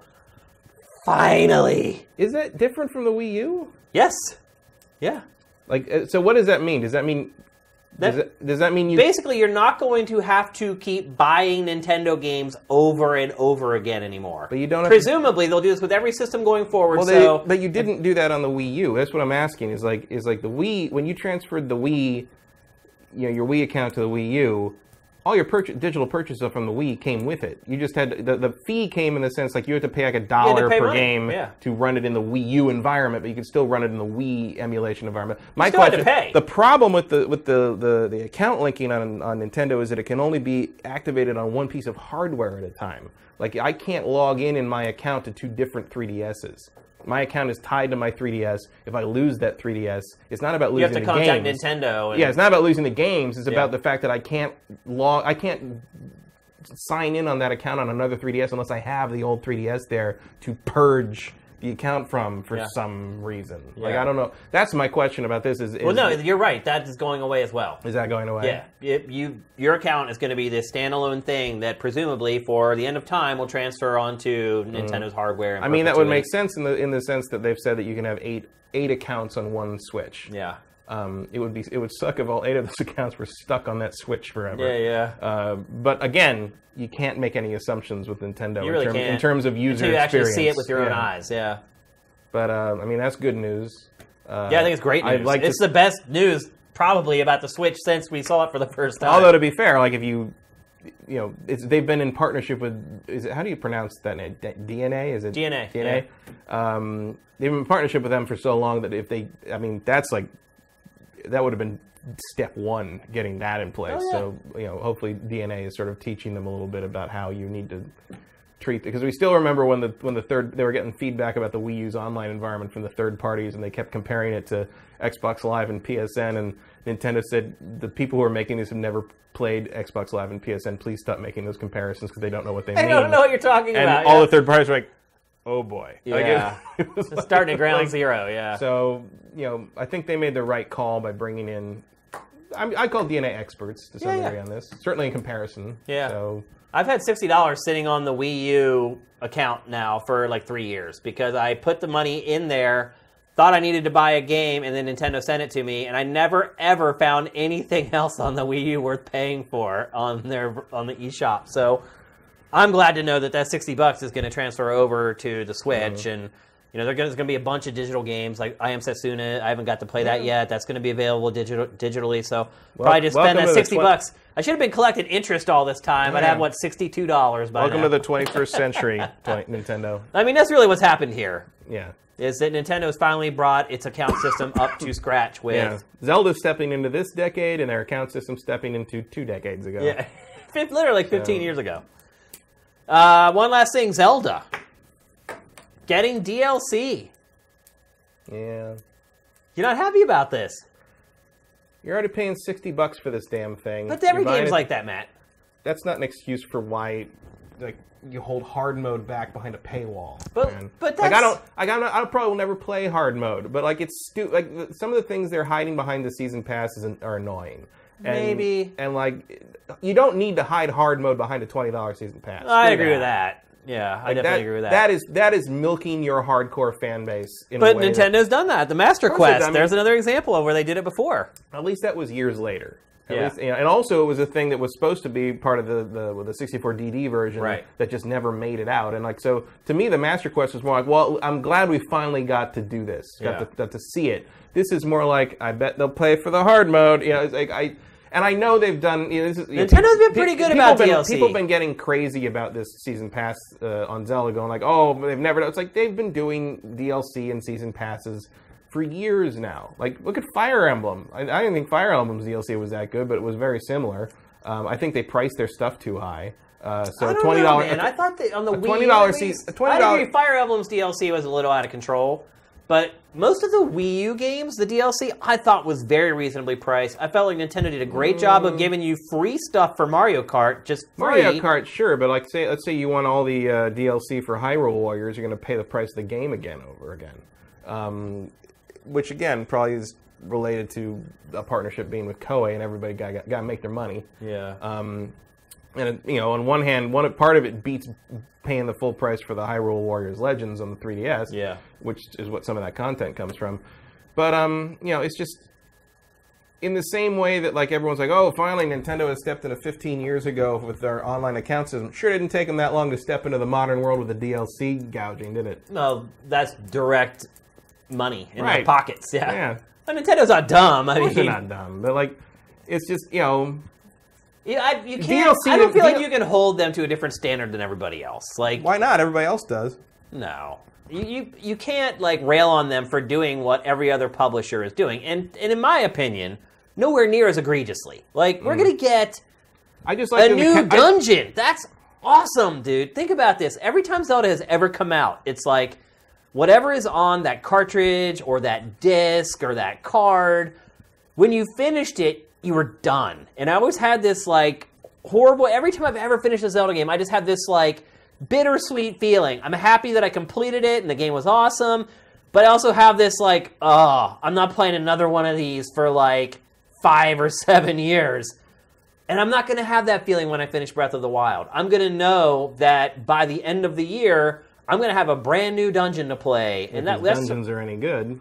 I mean, you, you can, but I'm just saying, with what I'm we know I'm- right now, What we know right is a now good thing. sort of. I mean, look, the dun- I'm not convinced about the dungeons. There's, you know, they, you can do them in any order. You don't even have to do them. You can just skip them and go to the end of the game. I mean, that is Uh, There's something no I- items to be found in them. They don't unlock further things in the world, but the way Zelda has always done, like. Like this might just be another throwaway cave from the Skyrim, you know, catalog here. I don't, I don't know. I mean, what, I don't you know don't know what they're yet. charging. We don't know, but like, I'm just saying, your, your opinion of getting a new dungeon out of the DLC might change after you've actually played the game. Well, I mean, they have already said the dungeons are as long as typical Zelda dungeons. Mm-hmm. And look, I don't play Zelda just to get a new item at the end of a dungeon. I play Zelda because the dungeons are genius and the way that they're all linked together and the way the puzzles are all incorporated with each other. Like, an extra dungeon for me, I, I'm I'm excited about that, and it's something we never got to experience in a Zelda game before, and I I'm all in for the Zelda DLC. I'm excited for it. Um, I hope it doesn't get really kind of chippy, where they're like, "Hey, five dollars for some stupid T-shirt to put on Link or whatever." Well, I mean, that is one of the things. It is, yeah. There's like a Switch A shirt Switch or shirt, something, yeah. yeah. Which does makes no sense within the context of the game whatsoever. It's like the Cave of Ordeals and uh, another dungeon. I know there was people speculating that the other dungeon might be played by Zelda or something instead Yeah. of Link. Um, might be a standalone thing. What if, but you know, it's gonna it, it'll maybe advance the story. Maybe it gives you more insight into the story. Like I'm excited about that. It's this thing that we've taken for granted with all these other video game franchises, and we're finally gonna see how Nintendo handles it and with a Zelda game of all games. So. It's just that like most of their DL Nintendo's DLC has been fairly insubstantial from you know outside of like stuff like Splatoon and Mario Kart, which I think DLC makes a lot more sense in terms of multiplayer things, just giving you more venues and more options. In terms of their kind of story-driven stuff, the Fire Emblem DLC is complete throwaway. Like one hopes they do better on a flagship series like Zelda, but I mean we'll have to we'll, I'll, you know we'll wait and see. But like man, I can count the number of like single player story DLC things that I think were worth the money on about one hand, Yeah. uh, and most of it it comes from The Witcher. And like, you know, if if anyone can do it, sure, it's Nintendo. But do I really expect that to be, you know, after what Fire Emblem get? Because Fire Emblem could have really interesting. Fire Emblem could have entirely new. I mean, they did. On Revelations was basically a whole new Yeah. game to some degree. But again, they're charging a full game price for it. right. Um, it's just I mean, look, I see your concerns. I'm just, I'm just trying to be optimistic, and I'm excited for, you know, to be perfectly honest, new features Yeah. in one of my favorite well, video game well, franchises. also the other the other thing about it is like you know, and I'm I'm not being financially realistic about it, but it's like, hey man, you made people wait years for this game Yeah. before it's even out. You're already trying to sell them a season pass on it. Maybe but I, again, that's something that every publisher does. of course, it doesn't mean it's good. I mean. How about they do things that every other publisher does in the sense of like make your games run in 1080p first, like which which they you know which not even anybody manages to do yet. Yeah. Uh, there's a lot of other things they could catch up with that other publishers do before they could jump in on the gouging that that that envelope's already sealed though. The hardware is what it is. I mean, well, there's no going back on that now. Oh Um, yeah, and there's no going back on the extra deal. You're never going to get the whole game in the box anymore. That's all there is to it. I mean, look, we'll have to wait and see. I mean, I don't think Nintendo would be so stupid that it would like end the campaign or on a cliffhanger. no, I don't think they'll that do you that. have to pay. It's just sad to me to see this hit one of the big guys like that. And I know it was in Hyrule Warriors and Mario Kart. It but was those, inevitable, But though. those are side things, and you know, if Skyward Sword had made you you know buy extra shit at the end, or if Twilight Princess HD had said like, hey, that's cool and all, but like if you want the end of the game, buy the, like, that's not. I don't think that'll ever happen. I don't think it'll ever happen. I've never seen any regard, game really do that. Like No. that is one thing I will say about story DLC is I've never seen a game where But I- it ended it on like this thing where you're like, and now you need to pay fifteen dollars to see what happens. Right. But even, like, well, sometimes. well, they just updated the ending to Watch Dogs 2. right. Which is a Um, little It doesn't happen very often. I don't think Nintendo would be the one to do that. I think Ubisoft would be the one to do that. Oh, I mean, would- is I that the first first time you've ever heard about a company changing the ending of a game? no? What are their Well, Mass Effect Three would Oh, be the right, obvious right, one, right. and then uh, I think they were. Did they? I don't know if that ever happened. They were supposed to give Rage an ending, You remember that? It never had because one. Rage just stops. It did, yeah. Uh, and like there was- Underrated gem, by the way. and there was supposed to be like they were supposed to finish the ending and put that up as, as free DLC or a patch later. Yeah. And I don't remember if they ever did that because nobody, everyone stopped talking about Rage after about a week. Well, Rage is one of those games. People always ask you, like, what's the one game that like you regret your score or whatever for? Or what is like your one game that you think is like underrated or misunderstood? I think Rage is that game for me. Like, I really had a lot of fun playing that game, and then a lot of other people just completely hated it. Like, I love the AI. I don't want to go on a crazy Right. tangent, but I it's- enjoyed it. Yeah. Uh, I didn't finish it. Uh, It's also made by the same team that made Doom. right, and I think the, pe- the pedigree's there. If you play Doom, like Yeah, you, you can see it. yeah. Uh, Doom runs a lot better. Oh, for sure. Yeah. than Rage Yeah, because yeah. because when Rage started on, P- I mean, it was I don't think it was playable on. Remember, PC, it was was Mega Textures. That was Carmack's Oh, big yeah. thing with Rage. It was, and It's it- just it- one big texture just just one slaps. big thing, and, and it's like, yeah, guess what? When you load that into a bunch of PC configuration, it doesn't work so well. Yeah, yeah. That was one of the cases where uh, Carmack missed the boat on programming. But uh, this might be our one of our last times talking about Switch before it's out there in the wild. Please. Pretty crazy. Yeah, we've talked about it a lot, but it is the biggest story in gaming right now. Yeah. Um, it won't be long till after we'll see everyone else's reactions. Uh, a lot of people haven't played it yet. We'll get their first chance. Still We'll a see. little crazy to me how much we don't know Yeah. about specifics two weeks out. Yeah, the online anything really. Mm-hmm. I mean, we know we get it free until Q4. Yeah. But like that's But- still not anything to make an informed purchase. We know it's going to cost twenty to thirty dollars a year, Yeah. which is good. It's, like not half bad. price.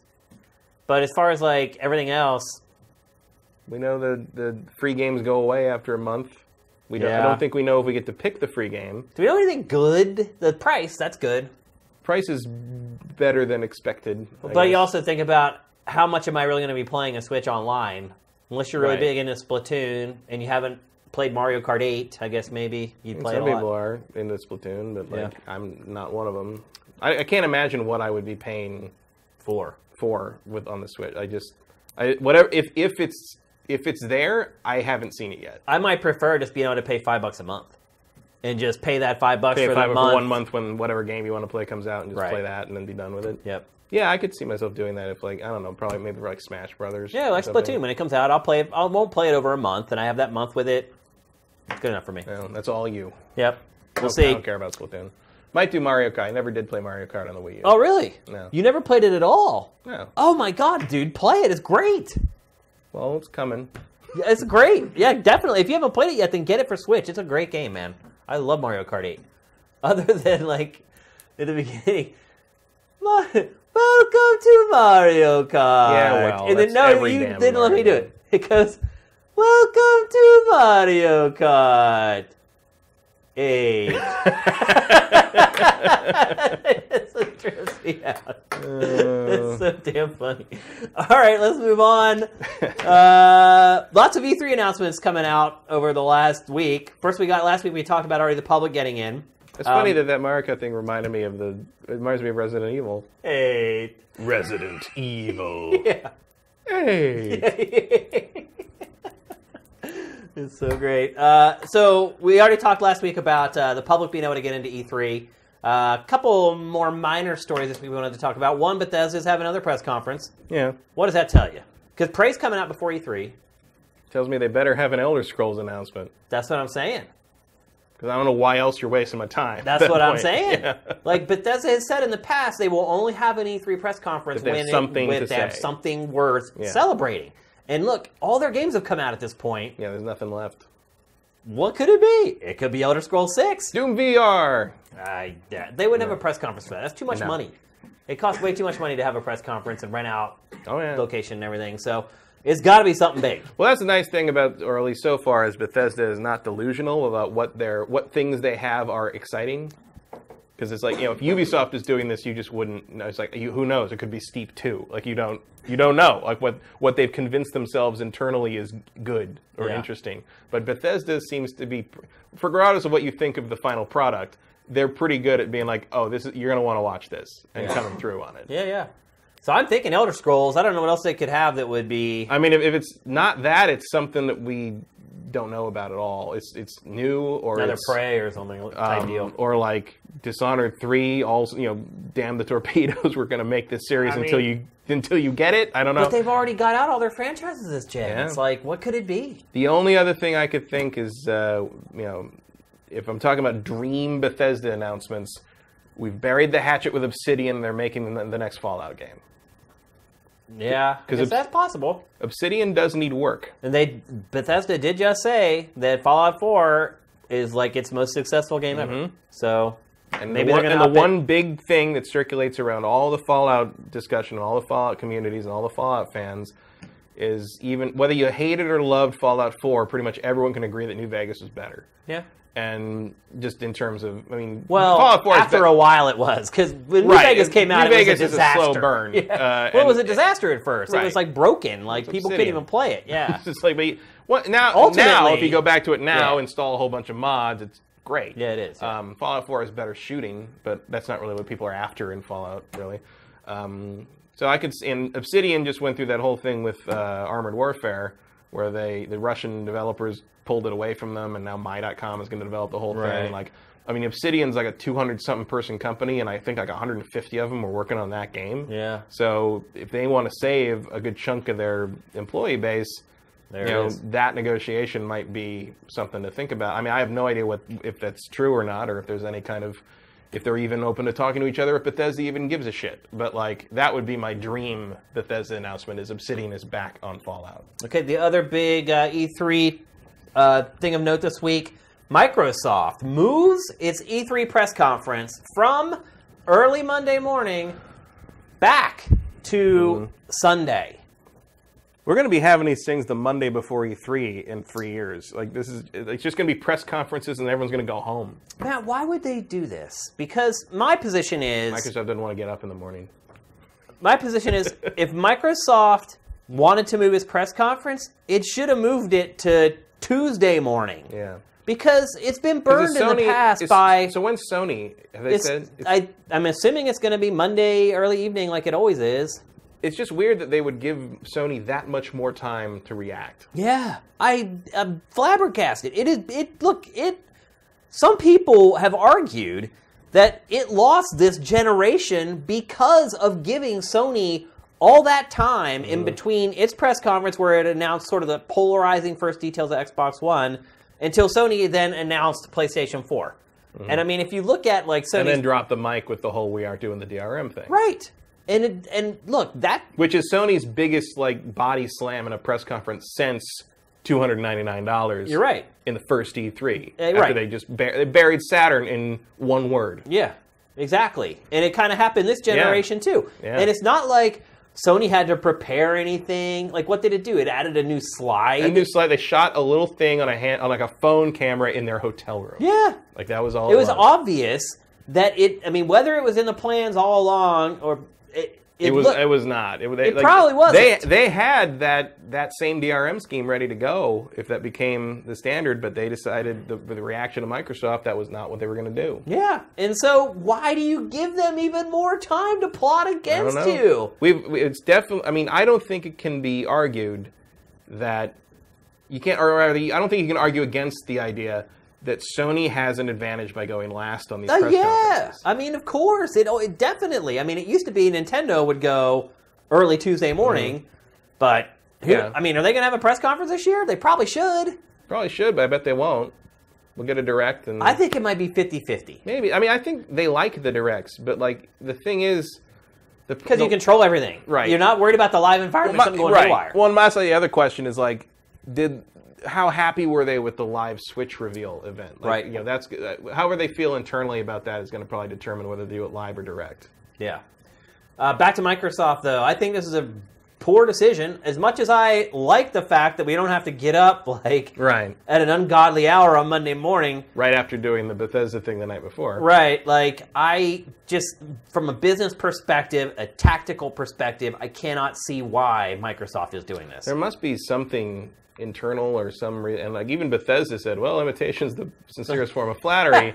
yeah. uh, about the move to Sunday. Um, so it sa- so at first I was like, oh, maybe there's some kind of tandem thing with Bethesda. Then, but apparently Bethesda's as surprised as we are. right, right. So I don't know. I don't know what they're doing. Yeah, it'll be interesting to see. Um, I mean, it's this is the first time Microsoft has ever moved its press conference. I'm- I don't remember it so ever being any the other only time thing but I, 9 The a.m. on only Monday. thing I can think is if maybe. Or wait, no, they did it at Santa Monica High Oh yeah, School Sa- at one well, time. yeah, but that yeah, they, Santa Monica, the E3 didn't count. Like, Yeah. that, that was all just crazy. it was, yeah. because that was it. That was it. Yeah, Santa Monica High School and like. In their football stadium. Oh, that was a night. Oh, was what a night. Well, that was that was the that was the famous cutting a commercial in the middle of the Halo 3 Oh, that's trailer. right. That's right. Uh, One of G4's biggest debacle. gaffes. Yeah. After which we were no, we went commercial free for the for the remainder of the existence of the channel on the press conferences. Yeah. Some lessons are hard learned. Oh man, that was amazing. Yep. Look that look that one up on YouTube if you can. Look at where they where they turned Adam's mic on. It was amazing. Yeah. It was uh That'll ever go down in the annals of video Oh. game journalism. that was that was also hard coming coming into to E3 after that to see the game trailers, guys, because they're like they're, everyone's like, nice job. We're like, fuck you. like, I honestly didn't even know about it. you didn't know? No, until you Hoffman guys knew told about it. until you guys told me because dude, E3 I was just running around like a maniac. oh yeah, So I hadn't even heard the story. I think you actually told me about it. maybe I did. I think you walked up to me and you're like, bro, and I'm like, what's wrong? I was like, I watched your stuff last night. It was great. And you're like, oh no, Didn't watch Like- all of it. yeah. Uh, you think ultimately is it a big deal? Microsoft is moving. I mean, probably not. Uh, in, not in terms of like life or death stuff. But my only thing I can think is like because the rest because Because we're so far into the generation right. now. right. Well, like Monday is um, is it still like EA and Ubisoft? It is showing Scorpio for the first time though. Right, but the, the- Monday is still like EA and Ubisoft and, Mm-hmm. and all that for the rest of the day. Maybe they're doing the big press conference reveal Sunday night, uh, and then there's an event in the morning where people can hands on it. That could be. You know, like maybe Yeah. because like otherwise that whole day is just. I mean, you get to Microsoft at eight in the morning, and you're just going until the Yeah. end of Sony. Maybe that is what it is. Maybe they want to debut Scorpio and all its games and everything on Sunday, and then early Monday is the hands-on time. Mm-hmm. Like with that the would be games. my guess. I don't I mean that's a lot of money because you, you can't 'Cause you, you can't can't- there's convince nowhere people to- to, stay at your event Right. when they have to go to Bethesda. Exactly. So and you and with a new system like that, you want people to get some hands-on time. Yep. Uh, to get the stories written before the big E3 rush happens. Right. So that that would be my guess. yeah, I don't know if that's what's happening. Um, and are they they are, is their conference before or after Bethesda? I think it's before. Okay, so they wouldn't be, have, be able to have an event after that because everybody's Right. going to Bethesda. Yeah. I mean, that would be my guess that they're doing something Monday morning to get people get let people get their hands on the system. Um, my question would be Any like, guess what, it's gonna, what Scorpio is going to be called? oh, um, Xbox Two. No. I, I mean, I don't know. Xbox also. Um, I mean, I'd kind of maybe not be surprised by Xbox Next Yeah. uh, or something. Wouldn't you like, just call it Next Box? Eh. Yeah. Never said I was in marketing, people. Next Box. Yeah. Um, I mean, that's what we used to call the 360 before they announced the, Yeah. the title. Yeah. Um, I don't know. Like, I don't. I mean, X, Hopefully they I would never call it Xbox One either. So I, I don't. I'm, I don't even have an idea what their naming scheme is. How be awesome would it be if, if Scorpio was that crazy Xbox prototype that was literally an X? Oh, this big silver X, yeah. and they show like a really high quality version of We that just girl dancing blow with the people's robot. minds. it's like what the hell? You reach into the X and you pull out the center, and it's a portable device. Yeah. Speaking of which, nice segue into the next topic. Uh, this week, somebody on GAF uncovered a patent application that was filed way back in 2015 for a new Sony handheld. Uh oh. Yeah, and uh, Sam, bring up that image of the new Sony handheld. What does that look like to you, Matt? Huh. that looks like a Switch with a decent D-pad. Yeah, it does. Although it also has a D-pad on one and buttons on the other. Yeah, but it has a D-pad. Yep, but wow. Yeah. So Sony filed this in 2015, and we were we were just I was just talking on Does guys. it look like those come off? I don't know. Kinda, maybe. Sorta. I mean, I, mm, I don't know. It's like it's hard to tell. That that's weird. Like that's so Well, unstreamlined. if you look, there are reference points going into the gap between the tablet and the controllers, Yeah. which means that they would reference something, which means yes, that they probably do detach Yeah. from from the the tablet. Wow. But you know, Geif, I was talking about how Nintendo's secrecy is just moronic and pointless at this point. And I think here's uh, Exhibit A of of why Nintendo's saying, "Oh, we don't show our stuff until right up till be, because people are going to steal it." Well, maybe Nintendo's run out of ideas that other people can't think of. I don't know, but Mac, That looks so weird. It's like it, it almost looks like a phone add-on or something. yeah, Hmm. like maybe Sony was just creating controllers for mobile games. Yeah, like before kind they of a gave up on that. Yeah, I mean, obviously that's not a tablet though. No. I mean that is some kind of proprietary screen thing. Yeah. thingy. Um, I mean, not a you'd think that you'd think at this point Sony would know better than to keep trying to fight that war. Well, that's what we want to talk about. Do you think this is ever going to come to fruition? Not if they're smart. That that battle's over. Like Nintendo has that has part of that space just because they're Nintendo and and people identify handhelds with them because the you know going back to the Game Boy. But it's not a market that's worth fighting over right now. I don't think, especially when you know if the Switch takes off between 3DS and the Switch, you've got that cornered for Nintendo. If the Switch doesn't take off, it means no one cares. Yeah. So I don't see any advantage for Sony getting into that realm again. Um, I mean, look, the Vita in America was a complete and utter failure. Oh yeah, Japan, though, Japan did. A, I mean, it's. I mean, even in America, the Vita is still your go-to source for anime, for Crap. JRPGs I mean- in a lot of ways. somewhat, but also like kind of the visual novel, weird throwaway kind of. I mean, I don't. I see that stuff come through the sifted feed on a regular basis. I'm just like another Vita game. It's like, you know, like I haven't turned on at least they found a. I don't know where my Vita is. I haven't turned on my Vita in probably a year and some. Oh, it's been longer than that. The last thing I played on the Vita was Suikoden 1 and 2 when they hit the PlayStation Network, the classic PS1 Classics thing like two years ago, three years ago. It was a while. I took it for the trip home over the holidays and never turned it on. I do that all the time, or used to. I don't know where it is now, but like I would always bring it with me on trips and never open it. Yeah, I did that just this holiday season when I went back to the East Coast for Christmas and New Year's and everything. And I just, it just, I had it in my bag and I never turned it on. And if I do open it, I inevitably play either Persona 4 or Ninja Gaiden. No, you're right. Like it, it, I played, I played two games I bought at launch. I end up playing like tower defense games and things like that. Just things that are mindless that you can try over and over again because it makes the time go so Mm-hmm. Fast. and I still, but I still get like you know, I still you know add the free games every month from PSN to my account for the Vita, even though I know I'm never going to. It's it's just a compulsion at this point. so why do you think Sony filed that patent? Inertia. I don't know. I, I, if you've been making stuff forever, I guess they're like, hey, this is a decent idea. File it just in case we feel like we have to jump in on it or something. I mean, And I wonder what Sony thought whenever Nintendo unveiled the Switch. I wonder when Nintendo filed the patents. That's a good question. I don't remember. I mean, we obviously showed the patent images for Switch on the show a couple mm-hmm. months ago, but I don't remember when those were filed. I wonder if maybe this could get into a nasty, like, legal fight. I mean, you would think by now Sony would have already had its legal team reach out to Nintendo if it felt like it was infringing on any patents, I guess. Yeah. Um, I mean, they're probably different enough in how they because like you you see like the uh, the Sony patent has sort of little little mounts for the things, whereas Yeah. like yeah, I would I would kind of guess that those click on like you know like pegs Yeah. rather than the switch which slides on Right. like that. I feel like they're, they're I mean the idea is there, but it's like you know phones have had stuff like that for years, right. so it's not Yeah. it's not like you can really say that they're tremendously original ideas. It's more like how they work, and so I would say they're probably not similar enough to really cause that. And also like, what's in it for Sony doing that, going No. after Nintendo like that? Money. Nothing. But well, yeah, but you're not going to win that case. You're going to get a settlement. You're going. It's going to be like the the Bethesda thing, except not nearly even probably that high profile.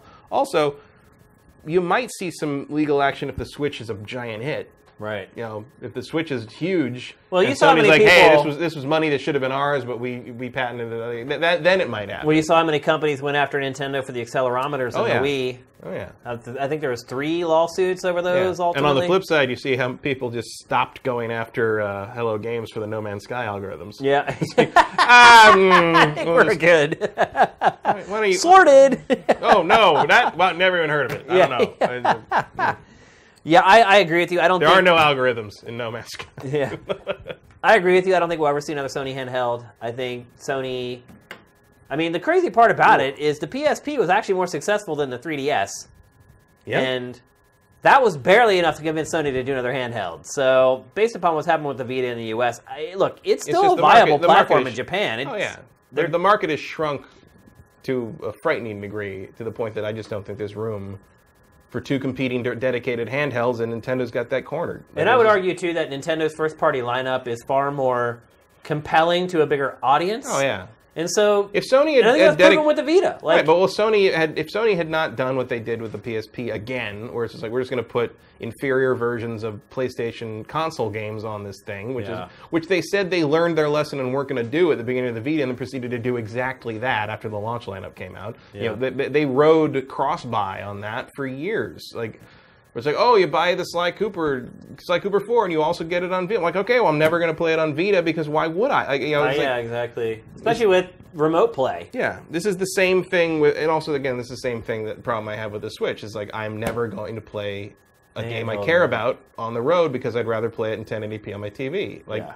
There's just no appeal to to me there. But the, I think the appeal of the Vita, the as- difference in strength of the first party lineup. Oh, yeah. When you look at like how Nintendo's able to sell its its hardware, its handheld hardware, and how Sony was unable to, because I just feel like there isn't an affinity for Sony's first party products like there are Mm-hmm. for Nintendo's. People will buy Nintendo's handheld hardware to play that handheld version of Zelda. Well, also because the- it is a completely unique game. Right. Well, and also the, the Nintendo's never been afraid to have like their handheld content be more of a throwback to the classic stuff. You're right. You know, like GBA was very much like it was like having another Super Nintendo, and to the, you know Fire, Vita is like, Fire hey, it's a handheld PS3. Exactly, like Fire, Yeah. you know, Fire Emblem, or even Link between uh, Link Between Worlds, which was a throwback to Link to, Link to the Past. Yeah. Like, you know, you you they they trade very well on the nostalgia in their handheld lineup, uh, whereas they try to kind of make new things and push the envelope more on their console lineup. Whereas Sony just wants to give you the same experience on a smaller screen. Yeah. Uh, and the real strength, the only strength of the Vita that has really been played up in the in America so far is like there there's been a lot of games, mainly anime d- derived or JRPG derived, that only come to the Vita in the West. Yep. Um, so that's the, you know, and that again, exclusives are what drive you to a platform. And now it looks like those those games have started to gain enough of a following that you know you're starting to see localizers announce these games for the Vita in the West and also PC, Yep. which is going to finally kill the Vita dead, dead, dead, dead, dead, dead. dead, dead. Um, not in Japan. But I admit I am I'm impressed by like you know last year's E3 conference where Sony just kept just like also for the Vita, also for the Vita, also the. I mean they're not. I give them credit for not abandoning the people who bought that system. Well, I mean, they did kind of abandon. oh, they did, but they came back. last year. Like they finally mentioned it again. The pre- two prior years, they had pretty much Right. just gone. I mean, I thought you were never going to see them mention that system Right. again, Yeah. ever. But uh, they, they got out there and they, were holding they held it up on stage. I couldn't believe Sony's it. smart about that, though. It figures out that it has these kind of little niche audiences Mm-hmm. among its customer base, and it will give them nods here and there. And Now say, hey, it's we smart see, about we it. see you. Yeah, yeah, uh, but hopefully, unless you're a fan of Wonderbook, yeah, that's that's probably not coming back. yeah. Probably not. All right, The EyeToy. Yeah. The EyeToy. What the hell? vaguely, yeah.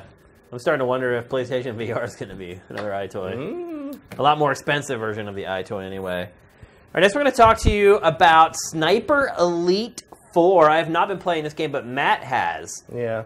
Matt, I think the first thing I would ask you about this game is does it get boring? Because sniping in video games is, for me, is one of those things where I like it when you get the obligatory level or two that you always get in every shooter. There's always, even like in Resident Evil 4, there's like a mm-hmm. one level where you're sniping. And most shooters have like a level or two where you have to do it. And I enjoy it then. But in the past, playing not just this series, but there's like three series that are that's mm. focused on sniping.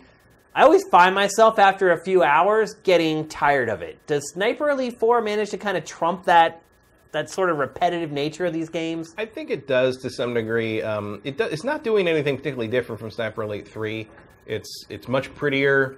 I think there's more stuff to do in the levels. They're a little bigger, maybe. Um, the main thing about it is, and this is one of my like kind of I guess pet peeves about stealth games is like, or at least stealth games that like also let you go loud.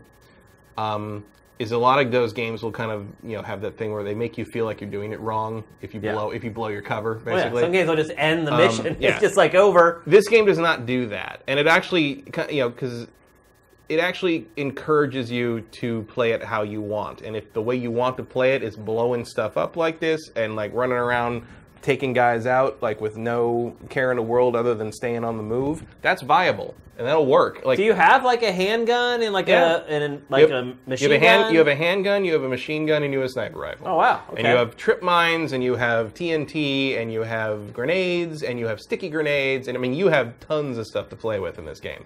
And um, they encourage you to set traps. You can booby trap bodies. You can, you know, bl- you know, shoot stuff that makes things blow up. And then like like on the first the first stage, uh, you're right near a, um, a Luftwaffe um, base planes constantly fly over, and there's a little indicator that says your sound is masked because the sound in the the ambient sound in the area is too loud for someone to pick out a gunshot, basically. So you wait for the planes to go over, and every t- you know Fritz, every time a plane goes over, a plane goes over, like um, someone's head explodes, and Yeah. they don't really seem to put that one together. Right, but, right. but like, but so it's kind of about you know move to this place, wait for the planes, shoot a guy, move you know. Or you can sneak up behind him, stab him in the throat. We call it a day. Um, it's it's very and like it is totally viable to just go loud and wait for them to come to you and to mow them all down with an MP40. Like you, you can do, absolutely do that. The game does not. The game gives, still gives you experience for it. It doesn't. But is it like really you. hard? Um, a lot of times these games will be hard- like, oh, here's a here's an AK-47 and a handgun. But what you find is like if you get within 50 yards of the enemies, they shoot you once and you just die. No, and it's just I'm kind of not- this roundabout way of telling you, hey, don't do that. no, I haven't run into that too much. Really? I'm, pl- I mean, I'm playing it on uh, normal, so it's probably a little forgiving in that.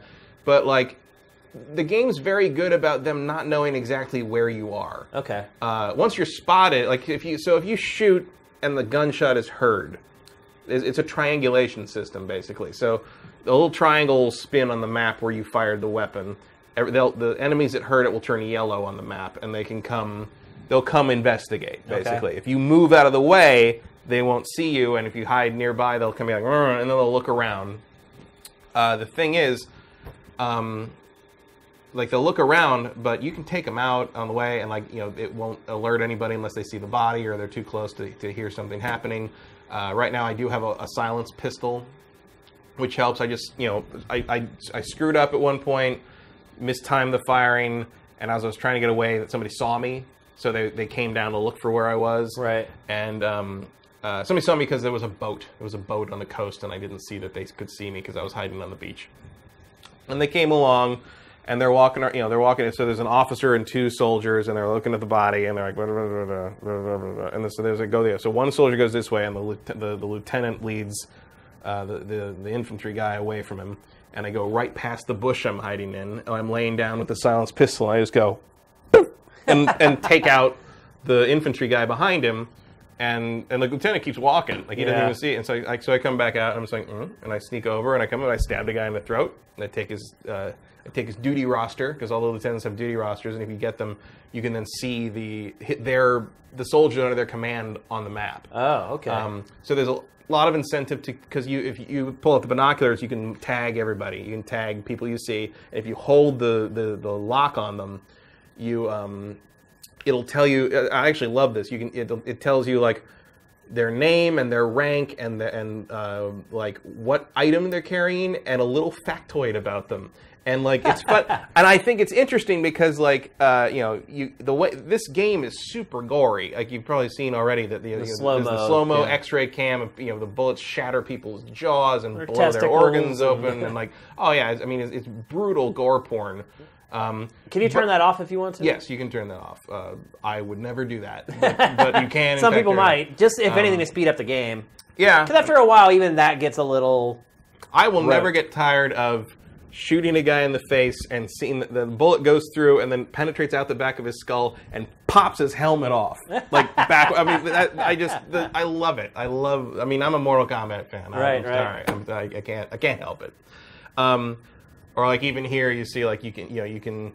You can shoot this guy, or you can wait for him to get under that uh, that you know the, the, The- the, cargo there and drop rope, and drop yeah. that off. You can tag all that with your binoculars, but it gives you a little like you know the the tagging the guys. So sometimes you'll see like um, you know, sh- you know, basically executed entire farm family for not evacuating from town, or misses his mother, or stuff like that. Right. And it's like this weird way of humanizing the Nazi soldiers Oh, jeez. and like which like on one hand is sort of like ooh I don't know, but on the other hand it is kind of reminding you that like a lot of these guys were not there by choice. Right. and uh, it had a couple t- i mean i still kill them all but like um, but the but the point of it is um, you can see who has uh, collectibles on them. You can see who has important papers. So you if you only want if you want to ghost it basically if you want to go through only killing the people you need to kill only kill the people that are important to kill you can id them and decide i'm going after him Got you, got you. and he's the one who has that thing I need, or he's the one who has the collectible I need.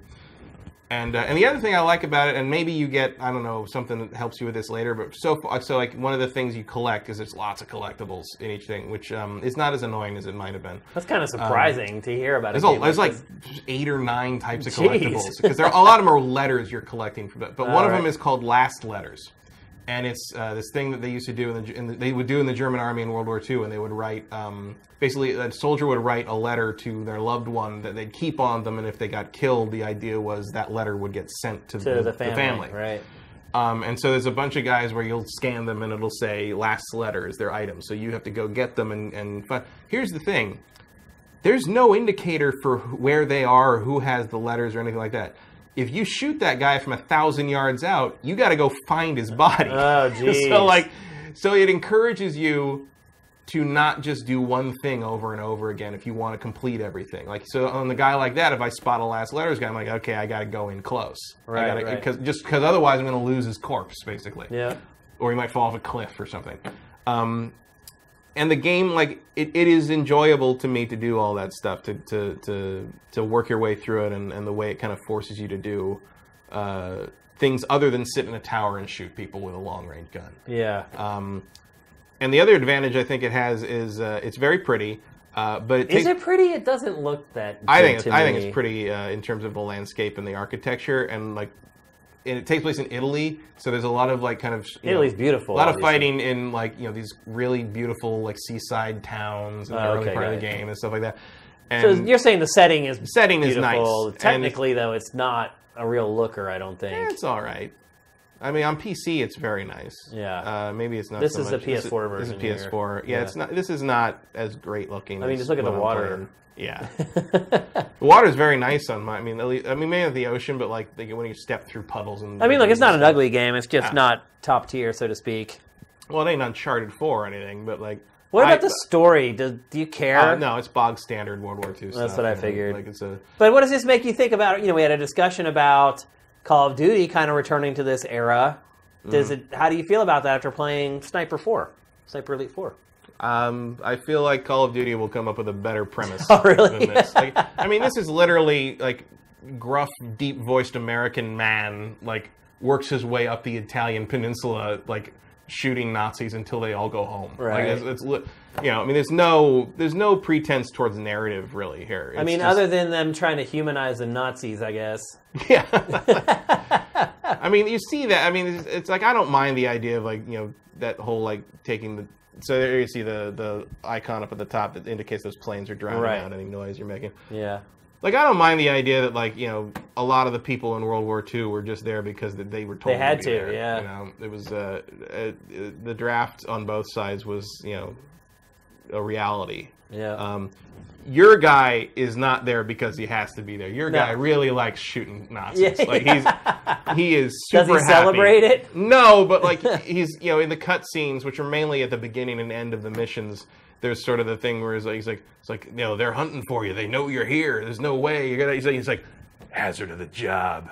Got to do it. It's, it's like, okay, dude. Like, like this man is very excited about popping some skulls in the Italian countryside. Matt, how do you As feel? exci- except he never gets excited, but you can tell this is this is the job he enjoys. How do you feel about the scores this game's getting? It's getting like eight, mid eight. I would kind of put it up. It seems like I should have drafted this game instead of For Honor. Well, at maybe. This point. I, Who would have ever I think I said at the time I was not sure how For Honor was going to be received. Yeah. Like as a fighting game fan, I know It's that, actually like, going up. It was around seven, better. and it's starting to tick up. It one thing I noted is that It seems like the longer it takes an outlet to review For Honor, the higher the score Yeah. they give it. Well, you you you say like the more you play it, the more you like it. yeah, yeah. Um, because you have to learn it. It's not. A, it's it's not a first. For Honor's not a first impression game. Yeah, really. it's not. Uh, I saw the, the. I think I saw the depth in it because of my fighting game background when I originally played it. Um, but I certainly uh, gave them more of the benefit of the doubt for the campaign than I should have uh, at the time. So uh, So do you think that's right? I mean, look, we're not going to do a game eval for this game. It's a, Mm. it's kind of like one of the few B level games, but it's actually ascended up to almost Yeah. being above that. It is a B. I mean, it is a B movie uh, game. I Yeah. mean, it is a yeah. and uh, it's one. Of, but it's, I guess the thing is like you know I've played Sniper Elite three. After I played this at E3, I went back and got Sniper Elite three for like five dollars on Steam, and I'm like, yeah, this is fun. This I think is better. It's just I feel like the areas are bigger and there's there's more to do. Is there any multiplayer in this game? Yeah, there's multi. I haven't played it, but uh, there is there is multiplayer and there is co-op Oh, uh, cool. through the campaign. How does um, a co-op work? Are you just both shooting, or is one person a spotter and the other one's the shooting? Or Uh, you're both you're both capable of doing all the same things, but obviously you can you know one can use binoculars and spot for the other player Yeah. and stuff like that if you want.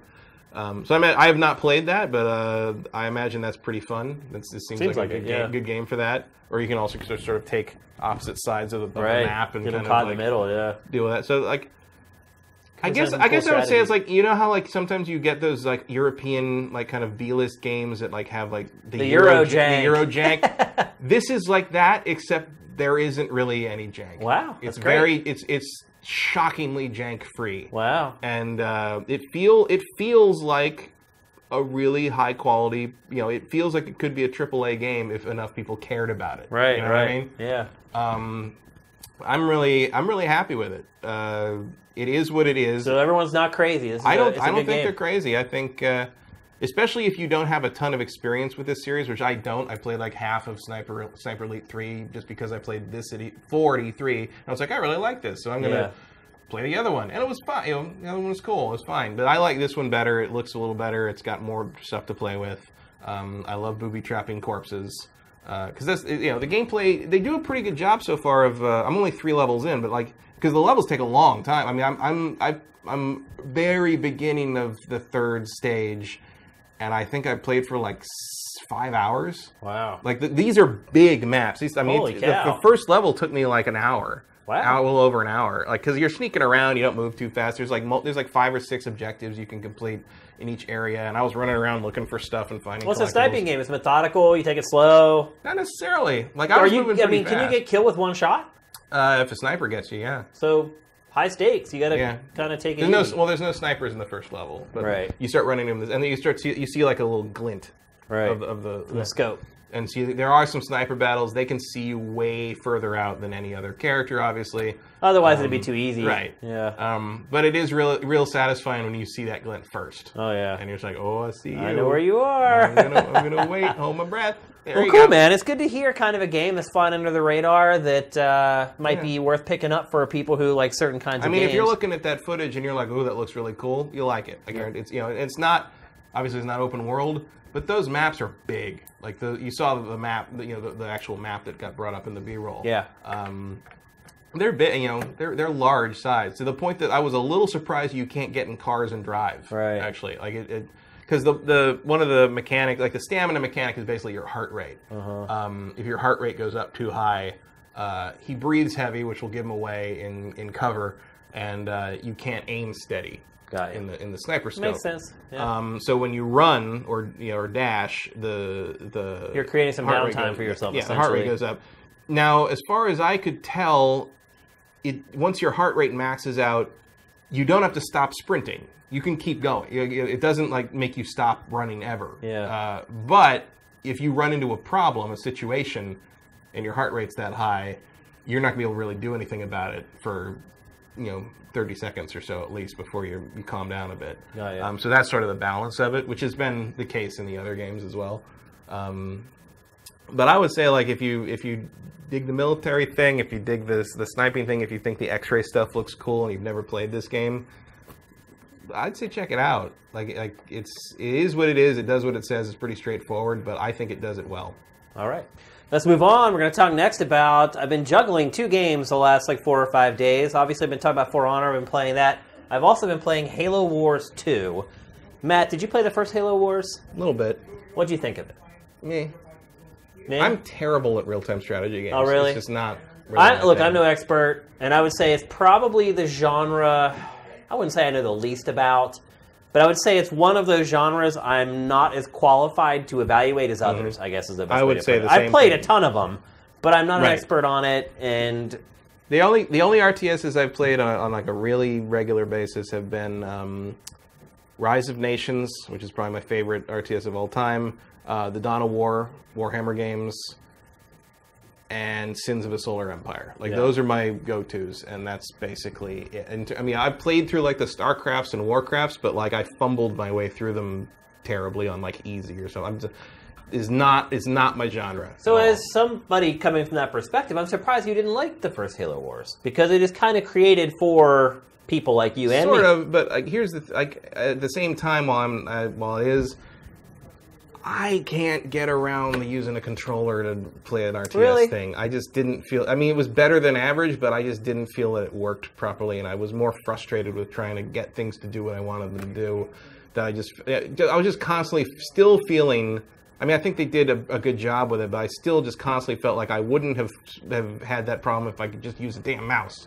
Well, you're not going to like this game then because it, I don't expect to. it, uh, it basically uses the same exact control scheme as uh, as Halo Wars One, but I actually differ with you on that. I think it is pretty much found the best way possible to control an RTS with a con- console controller. Um, you're right; it's not as good as playing with uh, with a mouse and keyboard. It's not even Can, close. can I play it with a mouse and keyboard? Is this also on PC? I've been playing the Xbox One version. I did but not. is it like it's cross? It is cross-play, yeah. All right, maybe we'll try it. to, but I think, but here's the thing though. I feel like if you, this game has been built for the controller. I feel like if you played it with a mouse and a keyboard, it would almost be like too easy. You see what I'm saying? Like the game is balanced to assuming I don't care about that. the you don't. I think the game is balanced, assuming that everyone's using a controller. Mm. And I think if you were to use a mouse and a keyboard, it might be really easy. I think the game is pretty easy already using a console controller, but I'm really enjoying it. Um, one big thing about me with RTS is, with the exception of a couple franchises, like obviously Command and Conquer is something I grew up with, so I have an affinity for that. Uh, StarCraft as well, like I get into that universe. But a lot of RTS games, like I just don't care about the subject matter and therefore I don't even know about the subject matter. So I don't have kind of that lore that's kind of lying underneath for me to get excited about a game. But the thing I love about the Halo Wars games is I do know about the lore and I do know what all the units are and I do know what their capabilities are and it's it's uh, it's invigorating to see them kind of in this new environment and see them kind of stacking up against the enemy's armaments that you also know about and you also have a frame of reference for.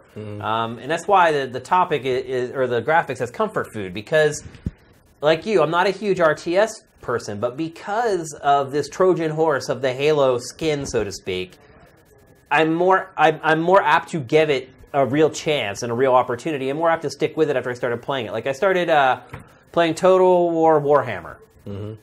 Game is gorgeous. Um, hardcore RTS. You know, I had watched the trailers for it. They sent me a code to review it. I played it for like three hours, and I was just like, I, I can't do this. Like it was just so complicated. Total War games are up there in my, my list of games of like, oh, I wish I could be good at this. And the I'm verbiage is so obtuse. It's like I can't even understand like when they're talking about basic things because they use this stuff from like the 40k universe. that I would understand because I've played so much Dawn of War. I mean, I But, look, like, I've played a good bit of 40k stuff, Mm-hmm. and Here's the thing, like the thing about RTSs and me, and, I, and maybe people who are listening to what I, you know, I said, Rise of Nations, Dawn of War, and uh, Sins of a Solar Empire. The common thread through all of those games is that they have a game mode where you take over a world map. Right. Basically, Yeah. Like that's the thing I'm interested. I, I love this, Like Civ. like Civ, or like Total War. Right. They do that. But like that's what I love about you know like like the, the you know the conquest uh, mode in in Rise of Nations was an eye opener for me. And Dawn of War, my favorite ones are Dark Crusade and Soulstorm, which you know you pick a commander, you have a giant map, and you kind of do a little turn-based thing, and every time your turns end up with two armies meeting, you have a real-time strategy game battle Right. that determines who gets to control that, and then that gives you bonuses, and you can add add stuff onto your commander and gives you more bonuses, you know, in gameplay, and so that stuff is what really uh, hooks me in an RTS. The actual gameplay of an RTS, like what I'm looking at there with Halo Wars 2, where it's like you're just playing a campaign going through like a Halo, you know, a Halo story. I don't really care about that. Here's what I would say though. This is the best Halo story maybe maybe ever, Oh. Matt. I'm not even kidding. Like, I mean, the bar is pretty low at this point. The story for Halo 4 and Halo 5, Halo 5 a little better, but both the stories in those games were not good. Mm-hmm. And the amount of attention that has been given to storytelling in this is incredible. The first Halo Wars, you kind of saw that, got that first little taste of like, what would it be like if a studio spent AAA money on an RTS? Mm-hmm.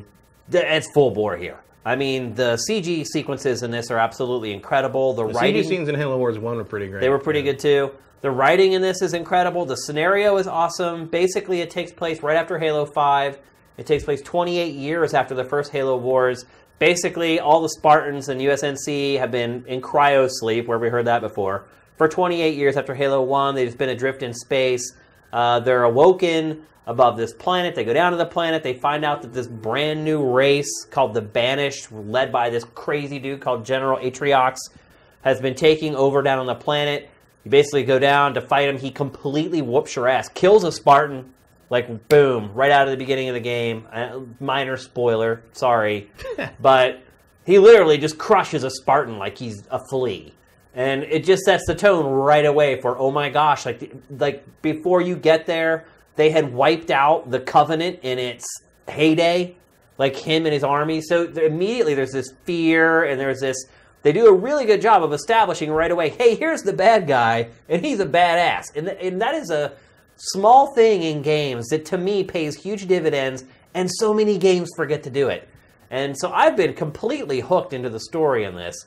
Um, the gameplay, it's very streamlined. Like the base building is really simple, like you can see. It's basically just like choose from a modular menu, drop the thing down. Um, resource ma- resource management is really simple as well. Um, I'm I'm really having a blast with it. I'm not not finished with it. I'm about five hours into the campaign. I've probably played about six or seven hours of multiplayer, and the multiplayer is great too, man. Like uh, they have this mode called Blitz that really streamlines everything. Like you don't even have to like like create resources. It just randomly spawns around the map. So you're not like constantly worrying about like creating this plant that creates this ore that you need to hmm. build this thing. Like again, as someone who's not a hardcore RTS player and has had problems, in all honesty, getting through some of the more intricate, more difficult RTS games, like this hits the sweet spot for me. And again, like it is probably it probably has the best production values of any RTS I've ever played because it has that Microsoft money going into it. Like you know, a lot of RTS, the cutscenes are kind of handled in engine, and then the camera zooms in, and you see that the units are made out of like 500 polygons. Like, they do handle all the storytelling pretty much um, with CG sequences, stunning CG sequences, I might add. Um, there's some storytelling on the fly, but it's usually just voice communications that you're getting. Uh, there's a new Cortana in the game who you immediately kind of fall for, and I don't feel like I miss her so much. Like, the writing's great, she has her own personality. Um, her name is Isabel. Um, what else can I say about this? Uh, the combat follows like a rock paper scissors. Like the units, there's basically like three classes of units, and you always know one class trumps this one, that trumps this one, and then it's like the circle completes. Um, so it's very simple to figure out, you know, which units do I need to use to attack this unit that's totally kicking my ass. Um, there's a skirmish mode. You can play it by yourself or cooperatively with a friend. Um, there's stronghold and domination modes, which are your typical kind of like capture the point or capture the node type modes. Um, in blitz mode, you also there's like kind of a card and deck building mechanic. Like the units in that mode specifically, you have to collect cards that you earn in the campaign to buy the units to use in blitz mode. So there's kind of an incentive, unlike like we were talking about For Honor earlier, where there's very little carryover from the campaign into the multiplayer. There's a lot of carryover in this case. And Blitz, in my opinion, is the best multiplayer mode and one of my favorite RTS multiplayer modes I've ever played, Matt. So, Is it so? Is do they have like some kind of like pay to win thing in this? Is it like not that I've discovered so far, not at all. Like I've not. they don't have the card mechanic to buy packs and stuff like that? Yeah, I mean, there. Of course, there is. Oh, okay. I was gonna say Microsoft. You got to have. Oh, there's rec packs. Yeah, Yeah. I mean it, they're in the game. I just personally haven't come across anyone yet where I and maybe it's just matchmaking that's Mm. really good, but I've not come across anyone yet who had this crazy powerful deck that I where their level didn't match the deck, so to speak, where it Mm-hmm. looked like they had spent copious amounts of cash to build their deck. So. I'm really liking this game, Matt. I, I feel like it's kind of that hit that perfect sweet spot for me. The production values are great. I don't honestly know why Microsoft is making the game. like, I really don't. Like, Because they got no Halo this year. but I think they wanted to fill a gap. I mean, I get it, but fill it with something else. I mean, I'm, I'm serious. Like, as much as I'm enjoying this game, You don't think it's gonna sell? no, I don't think it's going to sell at all. Like, I think it'll be lucky to hit a million units. Lucky. How much did the first one sell? If I remember correctly, it made uh, maybe like 1.4 or something like that, but that was on Xbox 360 Mm-hmm. I mean, I that had a bigger install base. I was surprised when they announced this. I never thought we'd see this franchise again. Yeah, I mean, I honestly think it's a poor decision on Microsoft's part to greenlight this game. And uh, I mean, and the money that's gone into it, like you could look at these, look at these CG sequences, man. These things are no freaking joke. Like Oh, yeah. they paid some studio a ton of money to do these things, and I don't know that the they. I do like those uh, the commercial the, the the videos they have where it's the the battle of wits thing going on. Like that's earning Those some great. goodwill. I think. Yeah. You, you never know. Yep. But um, that's the crazy thing. It's very rare that I'm really enjoying a game, but then I say I think it was a terrible idea to actually make it. But that's what I feel with this Yeah. game. Like, you know, I can see too with the traffic for this game on Sifted. You know, I can see Mm-hmm. what other Xbox One games are doing traffic wise, and I can see what this one's doing, and it is not tracking especially well. So, I guess it's kind of how I feel about Phantom Dust. Is like, Yeah. I mean, I loved the original Phantom Dust Yeah. on the first Xbox, and like I'm super excited that it's not dead. And they said it's coming out before E3. yeah. I'm like, okay, great. I think you're nuts to Yeah. make that game, but I'm gonna I'm gonna buy it and enjoy it and love it. Yeah. I mean, I I can't wait. But it's like I feel like like you could fit the number of people who can't wait the way I can't wait in like a room. Pretty much. Like and that's kind of how I feel about. Halo Wars 2. Halo Wars 2 would require a larger room. I Yeah. think. but you're probably right. So I would say, one, if you really love Halo Wars 1, buy this, no hesitation. In my opinion, from what I played so far, far superior game, certainly far better multiplayer modes, better production values across the board. Two, if you're somebody who wants to maybe dabble in the genre and you're not ready to just kind of like dive into the, the end of the pool that's 12 feet deep, um, this is a great kind of primer, uh, a great gateway game, if it were. Like, I feel like once you get to the end of this, you'll kind of realize whether you have a strong enough affinity for the genre to dive into the more challenging entries and the more intricate and complicated entries in the genre. So, if you never had an interest in an RTS game, I don't think this game is good enough to change your mind unless you're a huge Halo fan because it does an excellent job of handling the IP. Um, it's creating a brand new story arc with a brand new race that's never been a part of uh, Halo before. I have a feeling this is going to lead right into Halo 6. Whatever the conclusion of this is, is probably going to lead right into the Halo 6 plot. Um, and there is that bonus factor of it being an RTS in the Halo universe. Like, if you don't care about Halo, obviously that's not going to have any sway for you. But I do care about Halo, and I like Halo, and it makes a difference to me playing with units from the Halo universe and seeing what they're capable of in this whole other theater of war, and also against these armaments from the enemies because the Covenant is in the game. Like you'll see them; they're almost like the henchmen of the Banished in some ways. It's like the Banished conquered them, and now the Covenant is their bitch, so to speak. One of the other problems I had with Halo Wars was um, I just found uh, uh, the side I was forced to play boring. Yeah. I don't I don't find the, the Well, I mean, look, the UNSC is what it is. Yeah. It's like a bunch of white bread honkies out in space. Like, like I just felt like the Covenant had way cooler toys to play with, and like that's sort of like you know Yeah. in an RTS that's like half the battle there. It's I don't know. There's something Like about. oh, I've worked up to the point that I have another guy with a machine gun. Great. It's like yeah, I, but I those just are just that's just any- infantry. It's like you know having a warthog and watching it wheel around and having a guy in the back operating the turret separately and all the other vehicles that are in the game that are typically on the side of the UNSC. I I guess that's just a matter of opinion. Yeah, I just don't. If I'm going to play something that's like straight up machine guns, tanks, and jeeps, I'm going to play Company Heroes. Yeah. Know, I just it doesn't grab me. I'm interested in But the see, Company of Heroes games like that, they they have that. This isn't for people who would play those games Mm-hmm. because Company of Heroes is like if you remember, they have like the whole cold mechanic. Like I hated that. Like Company of Heroes two, I started to play it, and they have this crazy mechanic in it where you can freeze to death. And what I found is just like.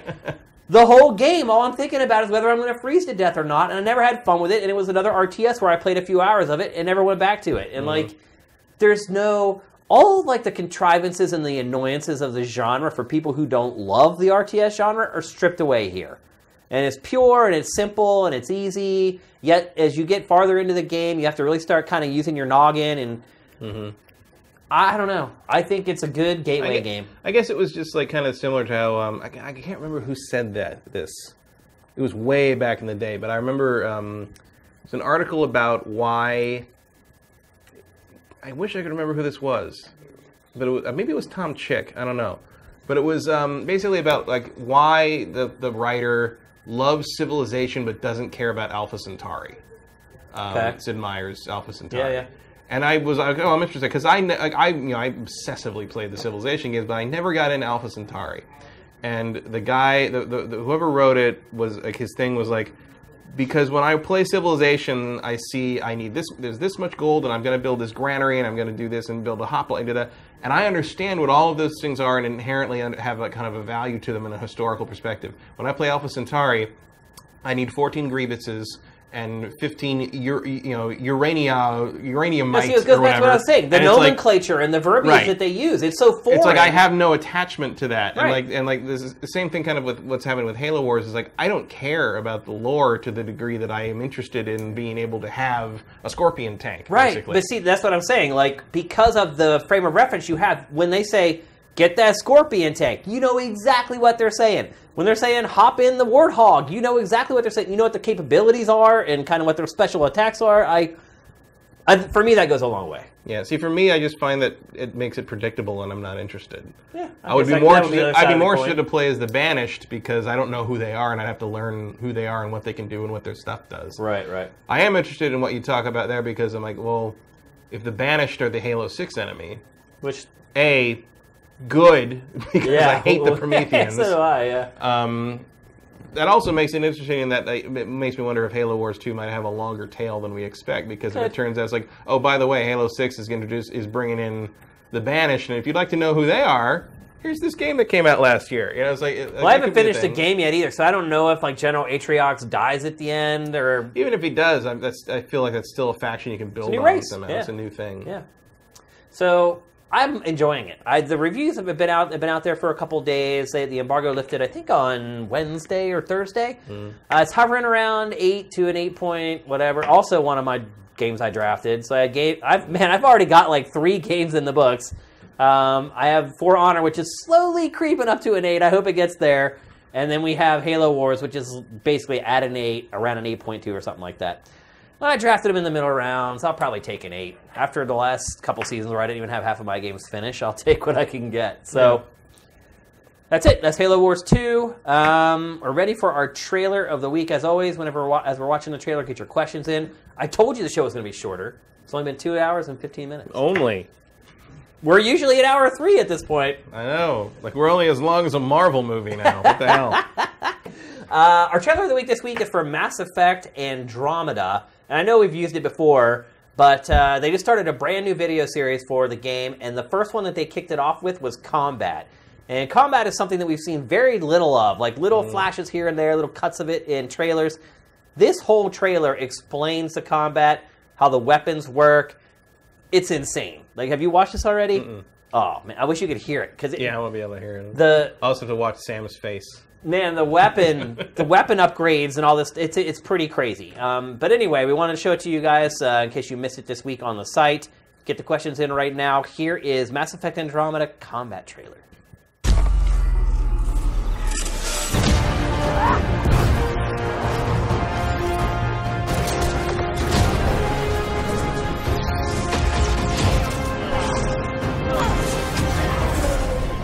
Welcome to the Mass Effect Andromeda gameplay series.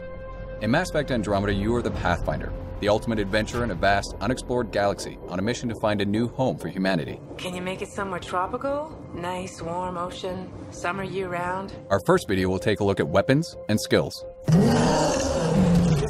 Andromeda's action is built around fluid, fast paced, third person combat. Our combat offers amazing freedom of movement with the use of a jump jet that allows you to jump, evade, and even hover while you're fighting. You'll also notice a new dynamic cover system that allows you to seamlessly use almost anything, including your own vehicle, for cover. All this freedom allows you to approach the battle in a way that suits your gameplay style. Let's take a closer look at our weapons. In Mass Effect Andromeda, there are four categories of guns pistols, shotguns, and sniper and assault rifles, plus a range of melee weapons for up close combat. All guns are available to every player, there are no class restrictions, so if you decide you want to try something new, it's as easy as switching your loadout. Guns and gear in Andromeda fall into three technology types based on where the tech comes from. Milky Way weapons typically use physical projectile ammunition that's similar to the types of weapons you might be familiar with from our original games, with some advancements, of course. These are high impact projectile based guns. They're great against most non shielded targets, but require you to keep an eye on your ammo. Remnant weapons typically use beams, have a high rate of fire, and are extremely accurate. They use the overheat system and don't rely on ammo, so you'll never run out of ammo, but you'll have to wait for your gun to cool down from time to time. Heleus weapons are technology from civilizations that live in the Heleus cluster of Andromeda. They are generally plasma based, which means they are slower speed but benefit from heat seeking technology. While some are charge based, the longer you charge them before releasing, the harder they hit. Melee weapons vary in both damage and speed. Hard hitting hammers do maximum damage, while lightning fast shivs or swords allow you to get in and out of harm's way with maximum speed and precision. In addition to weapons, you can also develop skills and abilities. Like the weapons, there are no restrictions on what skills you can choose, and each of the three main categories is designed to facilitate a certain style of play. Combat skills are great if you want to focus on weapons, gear, and making your character the ultimate soldier. These skills focus on improving weapon damage and accuracy, as well as giving you the ability to use Flak Cannons, grenades, trip mines, and more. Tech skills allow you to equip your Pathfinder with more experimental weaponry, or focus on strategic improvements for you and your squad. Cryo Beam and Flamethrower give you more offensive punch, while skills like Invasion or Energy Drain weaken your opponents and make them easier to take down. Want a little extra help? Deploy your own assault turret. Last but not least, biotics. By controlling dark energy, your Pathfinder can harness the power of mass and gravity. Biotic skills like pull and throw allow you to literally control the battlefield, using your enemies as a shield or even a weapon. Abilities like Annihilation Shield or Singularity can disrupt and damage anything or anyone caught up in their powerful grip. Each skill can be upgraded to become increasingly more devastating and effective. Each also has choices to make when upgrading, offering you more ways to customize your playstyle. Now that we have the basics down, let's put this into action. In this case, our Pathfinder is equipped with a sniper rifle and a shotgun, and they've got their three powers selected. You'll notice that different enemies each behave in unique ways. Some will keep their distance and try to snipe us. Others will charge right in and try to flush us out of cover. Sticky grenades is an advanced version of the Omni Grenade combat skill. They're effective against just about anything, but they have a limited supply. Enemies each have different strengths and weaknesses. For most, headshots inflict maximum damage, but you'll need to pay attention to their health bars. Yellow means they've got armor and won't be as susceptible to certain weapons and powers. Blue means they're shielded, and in addition to being more resistant to biotics, you'll generally need to deal with those shields before their health goes down. And just like you, their shields will recharge if you don't finish them off quickly. Tactical Cloak is a tech skill that allows you to evade enemy detection and inflict increased damage when attacking from cloak. And finally, Overload. Another tech skill that's great for taking out enemy shields and synthetic enemies. By holding it before releasing, you can even chain it to multiple enemies. And this is just one of the hundreds of combinations of weapons and skills you can try in Andromeda. Stay tuned for future installments where we'll show you our profiles to give you an added boost in combat, favorites which allow you immediate access to your sets of powers so you can change up on the fly, and squad skills and commands. Take cover!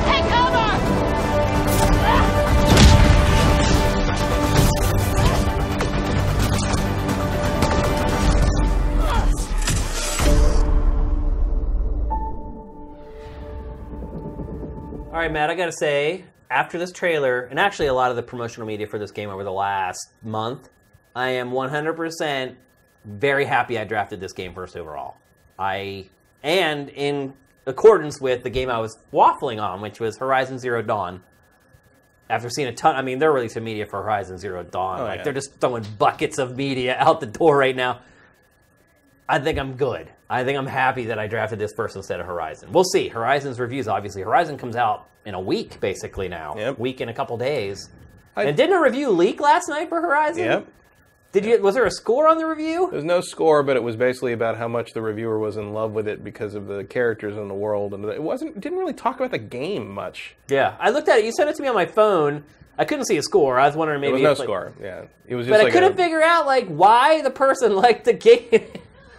I don't know. There was a it was like a lot of comparisons to Hermione and Katniss and, and Hermione, stuff. hey. and uh, but just basically like it, it sound it just seemed like you know the reviewer had basically never gotten into an open world RPG before, Ah, and this okay. was the one that really sucked her in Resonated and, with her. and made her un- kind of really understand why people play these things for thirty to sixty hours, um, which is cool, good. I mean, it's like you know good. Like if that's if it's if it's so good and so convincing in its lore and, and presentation that it makes someone go, "Oh, that's why you played The Witcher three for hundred hours." Like Yeah, yeah. that's a, that's a pretty good game. So we'll see. Yeah, the combat in uh, Mass Effect Andromeda is insane. I mean, Like, honestly, I if was you- blown away by that trailer. I mean, Like, honestly, if you wanted to trade me Horizon for Mass Effect, I'd probably take it. You would and vice it? versa. Like I, I feel like these are both going to score really. Yeah, high. yeah, I'd agree. I'm not saying Horizon's not going to be good. I've been Mm. all over Horizon for freaking ever. So let's get to some questions here. Um, from Justin Horman, who always asks questions. Thank you very much. Seen a few pieces of content about toys and figures in the past few days.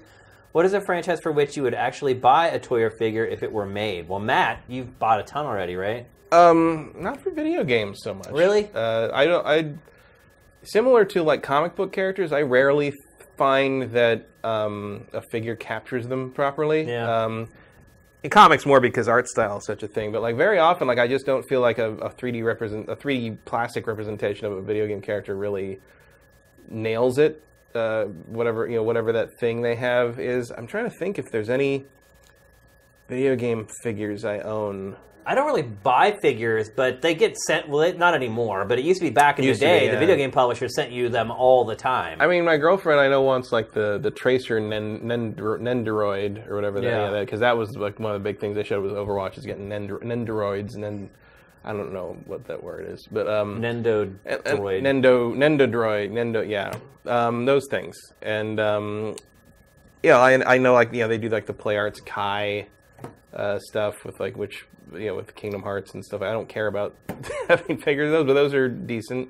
yeah. Um, I, I bought the Arkham Asylum uh, Play Arts Batman. That might be the only. God, What's the one company that makes the best ones though? Kotobukiya. uh, they're pretty good. I mean, if you really want to get super high end Hot Toys, Right. Those Um, are just those are two hundred dollar twelve inch Minimum, figures. yeah. yeah. Um, I know a lot. I mean, I know. I can tell you one of the worst is NECA. Um, those guys, like, you're lucky those things don't break out of the package. Kotobukiya does pretty good stuff. Play Arts Kai has a tremendous variation based on paint. So, like, Koto, like, Koto, like uh, Play Arts Kai, you basically can't buy one of those without looking at the actual singular item in person to make sure the paint isn't That a, your isn't- specific your specific one good. is not a disaster in the paint department. But some, you know, if you get a good one, it's pretty great. Yeah. Um, I, I, uh, again, I, I don't collect them. My girlfriend, but she has uh, she has a lot of Assassin's Creed. Uh, like I've gotten her like the, the, one back the there, Connor, yeah. not like but not like that one. Like, it's like the the you know, the big Connor from Play Arts, I think it was. yeah. I mean, if you get a good one, they're great figures. Yeah. If you get a bad one, you spend eighty dollars on something with a broken leg usually Yeah. I mean, I and crossed eyes or whatever. You know. I think I've mentioned this before. I just have so much crap. Yeah. video game. And now at this point, all my video game swag is like four years old because my closet's filled up four years ago, and I haven't really bought Mm. or got anything since because the publishers don't send out that stuff anymore for Yeah. review. They send you an email with a download code for the game, and that's it. Mm. So we used to get like every game that would come out, you get a box that would have a copy of all, every version of the game that was coming out, a promotional item, and a promotional item of some sort, which could be a T-shirt, it could be a statue, or whatever. That just doesn't happen anymore. And now all that stuff is rolled into like the collector's editions, and only the really big sites like IGN, Polygon, and GameSpot get sent those collector's editions. So, um, if I, I guess if I would have a trophy or a trophy, a figurine for something, man, I don't even know. I got a few Probably statues. Samus. Samus is probably my favorite Oh, video game uh, character. God, what was that? Uh, Fig Arts, I think it was, did a really good Samus Yeah. a few years ago. But I, I would. Th- she's probably my favorite video game character overall. Um, just as far as what she Like stands for and and the design and everything, just everything rolled into one.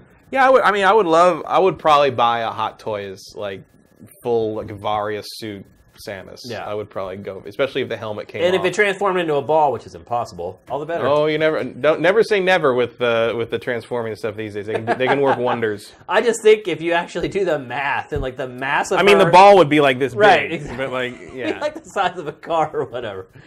Um, Uh, but uh, yeah, it, it's yeah, and also uh, there's a third party company that normally makes third party transformers that apparently is doing a Bastion from Overwatch that will actually turn into the turret. oh wow! Which uh, I'm I'm I'm I'm tempted. Gonna put. Blizzard's uh, character design to the test to see if it's legit, right? Yeah.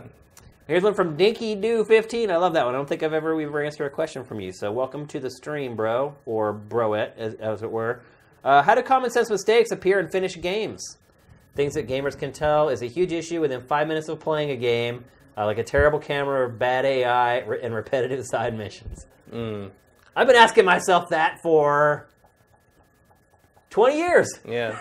I I think. How many times have I said, "Did somebody play this before Yeah. they put it out?" I It think- is mind-boggling. I think the answer tends to be uh, it's very hard to get hundred people to make something that all has the same vision to it. No, that's part of it. One person will say, "I like it," and look, we do it on the show. You, you have your perspective, I have mine.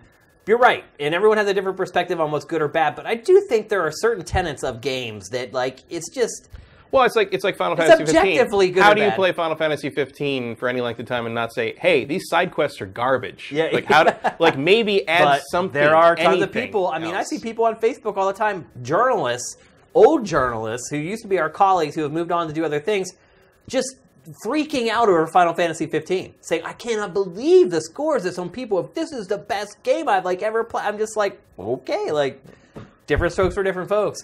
But like a bad camera, like a bad camera, like I don't think anyone can play The Last Guardian and say the camera's great. Like No. everyone who's play it that plays it is going to have at least a few issues where they're going to be like that camera's bad. Why does it get in there? I think a, and a lot of times it just depends on resources. It's how mm-hmm. many people do you have working on the game? How much of a budget do you have for a QA department? Who's the leader of the studio? If you're working with Hideo Kojima, who's your camera guy, or like you know, like you know, the, I know there's like people that criticize Bethesda's combat. And Right. It's like, how do you not, you know, if you're Realize Bethesda, how do you not know after this many games that like, hey, your combat's kind of you know passable at best. janky, yeah, it is. Um, you know, and some of the you know some of the some of the answers might be well, maybe they don't have anybody that knows combat systems well enough to make that. I think too, if You you know? have like a figurehead, at the head of your studio, like a Hideo Kojima or someone like that, like a lot of times people are afraid to Mm. say, "Hey, like, dude, this is jacked up. Like, this Mm. is not good." Or like in this in the you know I, I bet part of it and with the Bethesda stuff is just like Gamebryo's gone about as far as it can go with those games. Maybe Yeah. maybe if they if Elder Scrolls Six, fingers crossed, gets announced at E3 and it has a new engine, please. please. Maybe the combat will be something else. Maybe the Yeah. combat will be something more involved and more fun. But like Yeah, but Dicky Do, I don't think there's a, I don't think one reason. yeah, it's different with each. every project Each fails in in its own way. You know, it's, it's That's it- true. It's uh, it- and it's you know, it, you, I think a lot of it comes down to like just you know prioritization. Like, well, the camera's not great, but we have to make sure it doesn't crash. Right. You know, and like Last Guard. I mean, There's Last, so much stuff that goes. Last into- Guardian has probably the most combative camera I've played in a game in the last ten years. Well, it's also rare to just control a camera anymore. Like most games, you hardly even control the camera anymore. It Not just something like Dark, like Dark Souls, you're using the camera constantly. yeah. yeah. But, that's, not also annoying. Kind of, a, it isn't. But it's also kind of an older styled game. Like most new games, like Mm-hmm. sometimes they'll give you the control of the camera. You don't even realize you have it because you just don't need it because they programmed the camera so well. I think. God of War is one of the first franchises that really did that, where Mm. it was just like, man, every moment this camera is being curated and controlled by the developers. It's just like a, but it's like the thing about Last Guardian is the camera problems are sort of a throwback to like the PS2 era, Right. where like, where partly it was just like you know the, the the language of how to use the camera in a 3D game was still sort of being developed, but it was also the hardware just wasn't there to handle that kind of nuance. But now that excuse is kind of gone, and you're sort of like, well, was this a choice that you've decided to put in an irritating camera, or do you just not have the time or money or wherewithal to go back to the whole game and make sure the camera works in every single situation? Because that's the problem. It's like you're constantly getting stuck. That's on what I and about resources and stuff. QA. Yeah. Te- how, how big's your QA team? Do you have I mean, I 500 yeah. people playing your game and going to every little nook and cranny of the world, or do you have 100 I who are just like plowing through the quest over and over to make sure there's no game-breaking bugs? It makes a big difference. And I don't think Team Ico is intentionally going to be like, oh, let's see them deal with this camera. I don't think they had enough time, Matt. They didn't have enough time. yeah. Well, again, at some point, I'm sure that game started over from scratch. Yeah, I'm sure too. You know, and, Yeah. and that's basic. You know, even if you already know what you're making, you still gotta make it. And at some point, the other thing is like sometimes you have a QA tester problem where like they played it enough that they don't notice that flaw as much. Well, it's like sometimes when I write like a review or a game eval, it's like if you keep reading something, your brain just assumes that it's fine. So a lot Mm-hmm. of times, like um, I'll write a game eval, we'll publish it, it'll go up on the site, and I will have read that game eval like three or four times before it goes up. And as soon as it goes up on the site, bing, I see a typo. Like immediately, because it's you're reviewing it in this different environment from what you were reviewing it this whole other time. And just seeing it with like a black background and with a different font, like suddenly your eyes pick out this typo out of this wall of text that it couldn't before after you'd read it a bunch of times. So there's a lot that goes Yeah. into finding. It's also like the uh, J.C. Hertz tells a story in her book Joystick Nation about it was a uh, a Sega CD game. They never named the game. It was a Sega CD game back in the day, and it was for a, a kids property. It was more of a licensed kids property apparently, and they, it was in development for like a long time. It was like delays and delays. And the QA testers would play through it and play through it, and they got really good at it like make it harder, it's too easy, too easy, too make it harder. And finally, the game came out, and it was just hard as all hell. And Yeah. children were crying on That's the Christmas other part of it morning, too, yeah. and parents were angrily bringing it back the next day, saying, "Who the hell would make a child play this?" I've always believed that's that was Mickey Mania, because Mickey Yeah. Mania on the Sega CD was brutal. But um, I don't know. I- I've heard people say that no. That's that. when too many testers go, it goes Yeah. wrong. But like it's just like like you say, you get tunnel vision if you work on these things long enough, and you know the really good developers are able to step away and, and recognize. But sometimes things slip the cracks. I don't I don't feel most of the time they're trying to make a bad thing or trying to let a bad thing go because they're I don't know lazy or whatever. I think it's usually just production's hard. It is. That's what someone responded to and said making video games is hard. Yeah. Uh, we are going to answer a couple more questions than we normally do today because our show is a little shorter than normal. So we're going to give you guys your money's worth. Um, here's one from Gerzilla. When I played Halo Wars 2 at Gamescom last year, it was very janky. How is it now? Not at all. It's really polished and, and really clean. So no issues there. Um, Odin 5, do you think the swi- after the Switch launch, after finishing Zelda, Splatoon, etc., will it collect dust like the Wii U for a while? Yes. Yeah. yes. I mean, maybe I'll play Mario Kart. I mean, it depends. If you had a Wii U and you bought most of the good games for the Wii U, yes, it is going to collect dust. Um, if you're like Matt, who got a Wii U late cycle, only had a game or two for it, like I think it'll probably get more play. I am looking at it like I'm probably not going to play my Switch much after the first month and a half. There's also you know people I've seen people concerned that like okay like they want it for Mario Kart or they want it for uh, Splatoon 2 and they're worried that there won't be more in stores in time you know say Splatoon comes out what like July or August or whatever Yeah. Will there be s- switches in stores for them to buy that you know because you know you know supply chain problems are a real a reality you know Well, you know, the NES Classic Edition outsold the Wii U last month. Think about that. It's crazy. Um, so like I totally ident- you know it's like you know if you if you really want Mario Odyssey, it may not even be a bad idea to get it now if you can I- in one way. A big investment to just have sitting around. It is. But here's what's going to happen, though. I, I, Depends how Mario crazy you are, I guess. I just think people will be fine because this is going to happen. It's going to Zelda. Everyone's going to finish Zelda. Maybe a third of the people who played Zelda are going to care about Splatoon. Mm-hmm. Man, you got nine or ten months in there to let Nintendo keep throwing that stock back into the channels. Like, I don't think it. Like I said, I predicted five million or less sales of Switch for this year. So going by that, Here's a question: How many people? this would be stupid. How many people do you think will will buy a Switch, play Zelda, and sell the Switch back? a lot. Because they're going to go look on eBay and they're going to be like, I can get double for this thing? I don't care about Splatoon. Pick it up whenever. I played Mario comes Kart 8. I'll get this thing for Christmas from my family or my birthday in July or whatever. Mm. A lot. I think a lot. So you think like maybe if you don't manage to get a launch Switch, wait a few weeks and Well, no, market? I think you're going to pay Oh, that pay first month. You're going to pay out the nose on eBay for them. But I think a month and a half, two months. unless you're in Europe. Yeah, exactly. You can just walk in and get one there. But like a month and a half, two months after launch, I think there's going to be supply in the chain, and I think people will be okay. Mm-hmm. You would hope, but we've seen with you know with the, the Amiibo, not always the case. it's true. Hopefully they'll be a little more attention. I attentive. mean, the NES classic. Still, you can't buy. I've never seen one in a store.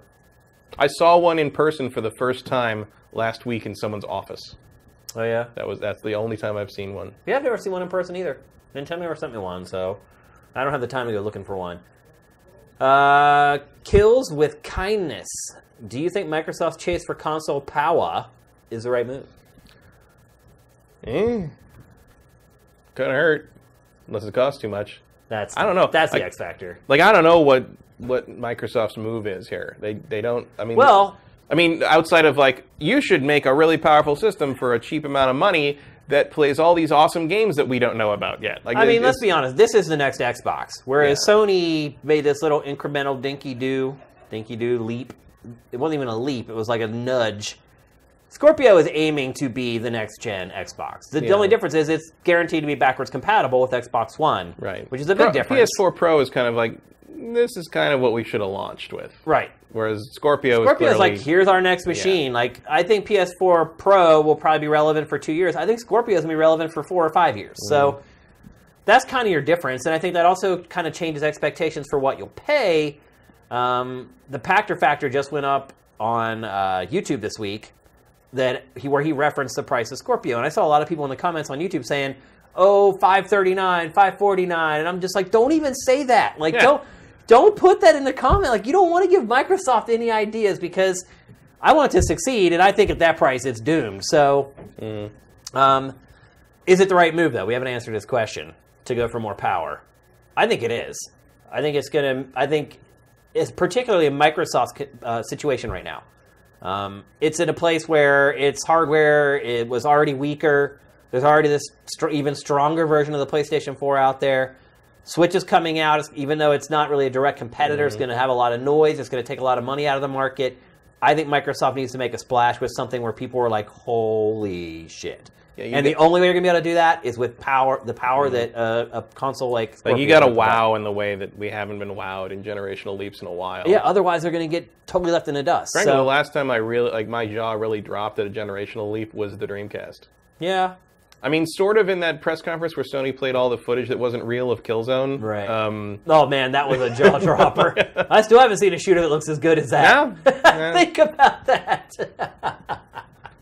and we were all gullible enough to think it might be possible. I mean, I remember walking out there saying that was all bullshit. Mm-hmm. But still, for that brief moment when I saw it, uh, my heart went ba bum ba bum ba bum. I was like, "Oh my god! Like, are you kidding me?" And yeah, they were. It was yeah. all CG. Well, I mean, yeah, I walked out of that just be kind of the things like, oh my god, and I was like, emotion engine.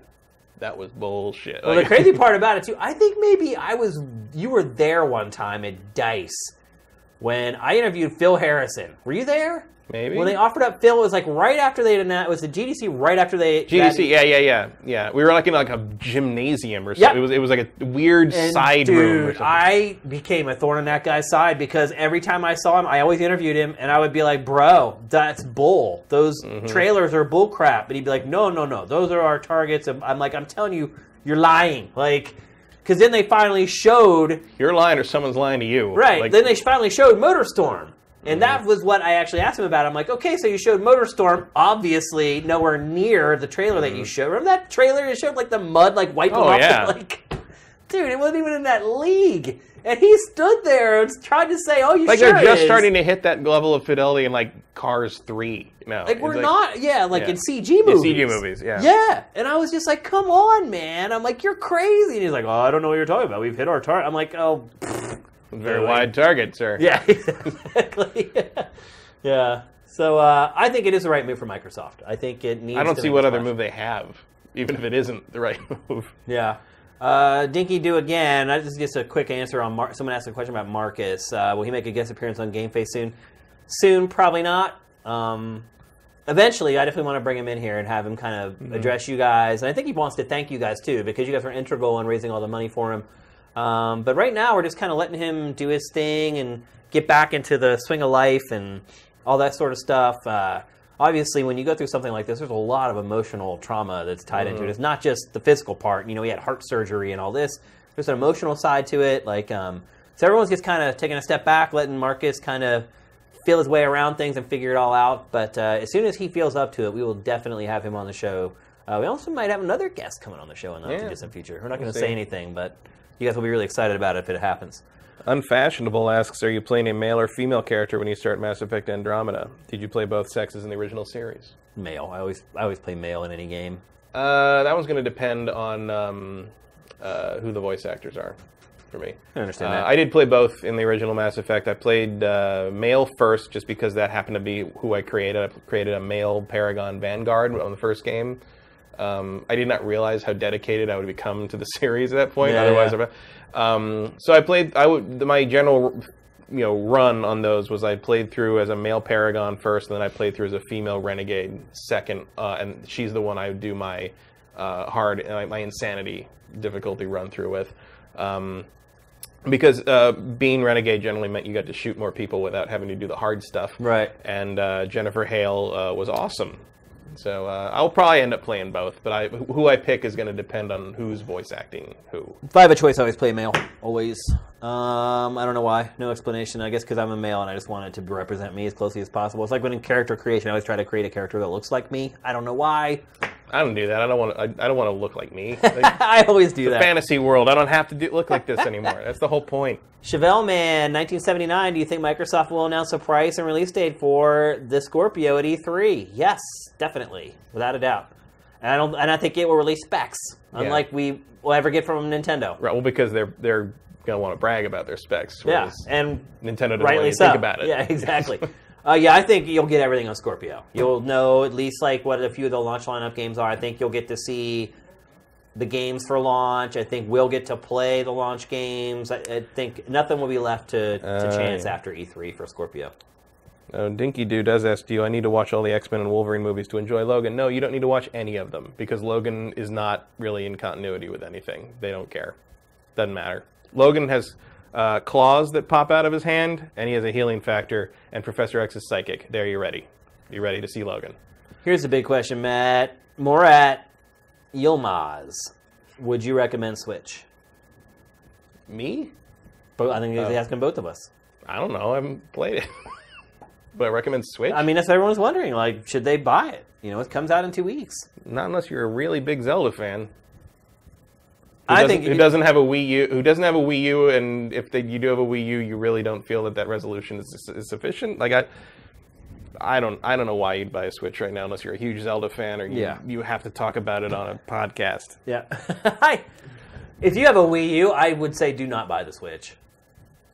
Just wait and see how Mario is. Because all you're going to do is, if you have a Wii U already, all you're going to do is you're going to buy it, you're going to spend the 300 Mm. and some dollars, you're going to play Zelda, which you're probably going to love for five weeks maybe, whatever you can milk out of it. And then you're going to wait for till like summertime for Splatoon. Also, if you don't already have a pre-order in, Two? like you're probably waiting in line till midnight at Best Buy or something. I just don't think it's worth that. Yeah. I, I hate to say it, but I would say no, I don't recommend it to buy right now. I mean, I'd say most. Unless you're- I'd, I'd say that about you don't most have a Wii video U. game stuff right now. Wait and see what, what the reviews and what the impressions. Are. It's of the really early hard to adopters recommend are. someone be an early adopter of almost anything right, Right. now. Uh, let's see. What else, what else are a couple more? Um, Oh, somebody asked about the new Warner Brothers. Oh, that was Dinky Doo again. Teased announcing a new game in March with a little logo. Uh, will it be Batman or Shadow Mordor? I'm pretty sure that's Batman. That that logo looks a lot like the the art style in Arkham Origins. So I don't think it'll be Rocksteady though. I think it'll be uh, Montreal. Here's a really good question. Lord Xerxes, do you think it's better for Microsoft to focus on hardware and not making better software for Xbox One? Well, Yeah, here's the there, thing. there was a time when like the, the conventional wisdom was like you know it's all about the software, it's all about the library. Uh, I don't know if quality gets you as far ahead as it used to these days. Well, like I said earlier, I just think Microsoft needs to make a splash with its uh, with its brand right now. It's got to. Ha- it better have a few games up its sleeve we don't know about. it has sure. to. I mean, what else? I mean, there have to be. Right. It has. I mean, it, it it's not. Didn't stop developing games. It and we can't have just be Forza and uh, and Crackdown and Sea of Thieves. Sea of Thieves. It's got to. There's, there's got to be some stuff in there that blows us away. They're stupid if they don't show Halo Six for the first time running on Scorpio and looking better than it's ever, anything's ever looked in Halo. Here's the thing, though. Making software for Scorpio is making software for Xbox One. Right. So Hopefully, with more success in the scalability than the PlayStation 4 Pro is had. Right. And so, yes, it, in that case, it is okay for Microsoft to focus on hardware, knowing that the software is developing for that new hardware will also run on the old hardware. So, mm-hmm. yeah, I think Microsoft's. They just need to stick real right. close to the philosophy of making sure it runs well on the old hardware. I mean, scale down whatever you need to scale down, but you know, Sony I think has shown us what not to do in that in that realm. okay, one more question.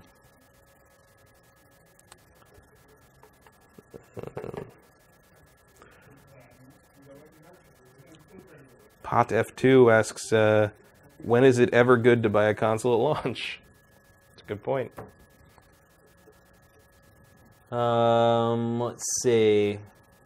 Any good stories from working at GameSpot, G4, and Game Trailers? Yeah, millions. That we can you tell watch- you. I don't, yeah, I just told one earlier today about Jeff and uh, I and Ryan Davis getting our color consoles, and then the smell almost making us pass out. Um, if you watch the show, I don't know if you maybe you don't. I haven't, like I said, I haven't really seen you in our chat very much in prior episodes, but we tell we tell stories about the old days all the time. In fact, I think that's one of the things a lot of our viewers like most about this show because a lot of people weren't around whenever we were doing we were working in the industry in those early days, and the industry was a lot different then too um, than it is now. It's a lot more uh, personable, I think, and person to person. There wasn't as many outlets, so everybody knew each other. And Yeah. now there's like all also, we were all about the same age. Yeah, yeah, we were all kind of the, you know. There's. I remember when we started to realize that all the all the people at these like journalism events were like they're all like children. Yeah. they're, yeah, they're inviting babies. yeah, yeah. To the events. So it's just changed a lot over Yeah. the last. Uh, Fifteen years or so for sure. I well, mean, especially the last five. Like that's Yeah. really when the whole YouTube thing started taking off and all that. So and a lot of the other out, like traditional outlets just sort of collapsed, like flans and cupboards. Okay, here's the last one from the Abram. If Nintendo ever goes the VR route, what franchise would you guys like to see it in? No Mario allowed. Well, I'm always easy on the in the what I want to see first in VR thing. Uh, Star Fox. Yeah. I want to sit in a cockpit and shoot stuff. I just think I'd get sick. Well, yeah, you get I sick. just barf. Either that or Metroid, like Metroid. That's Prime. what I was gonna say. Just imagine going into the ball form in Oh, VR, that, even that might even get me. I don't know. but it'd be like quick. right. But imagine like experiencing what it's like to be Samus and go from human form into that ball, and then how does she see? Like when you really start thinking Mm. About really Samus, it, it really doesn't make any sense. I mean, the Chozo stuff is basically science is so advanced it's magic. and Right. some of it might actually be magic. So Right. there's some things about how she actually, you know, warps into a subspace pocket while it becomes a ball. So she's like her perspective on the ball would be similar to our perspective on the ball in Metroid Prime. Oh, got you. Um, I don't know if they've ever fully explained. I don't think they care. It's like it's like that whole thing where it's like, what's the Zelda timeline? Hyrule Historia comes out. Here's the Zelda timeline. It's like you guys just sat in a room with like some whiskey and came up with this, like Yeah. right? Like, like that's not being thought of. It's all about you know, and, it's it's an admirable part of Nintendo. Really, it's like they don't care if it makes sense in the lore. They Oh, just want it fun. to be a fun gameplay Yeah. element. And compelling. Yep. No one was thinking about that when they designed that part in Metroid One. Yep. It's like You're right. They're just like she turns into a ball, and that's Yeah. damn cool. All right, that's it, everybody. Uh, that's it for Game Face episode 75 here on Sifted Games. Um, everybody have an excellent weekend. Uh, we'll try to get this archive up as soon as possible. I saw some of you guys jumped in late and missed the first part of the stream. Uh, so we'll head out of here and get up the archive as quick as we can. Everyone has a great weekend. We'll see you next week. Game Face is up and out.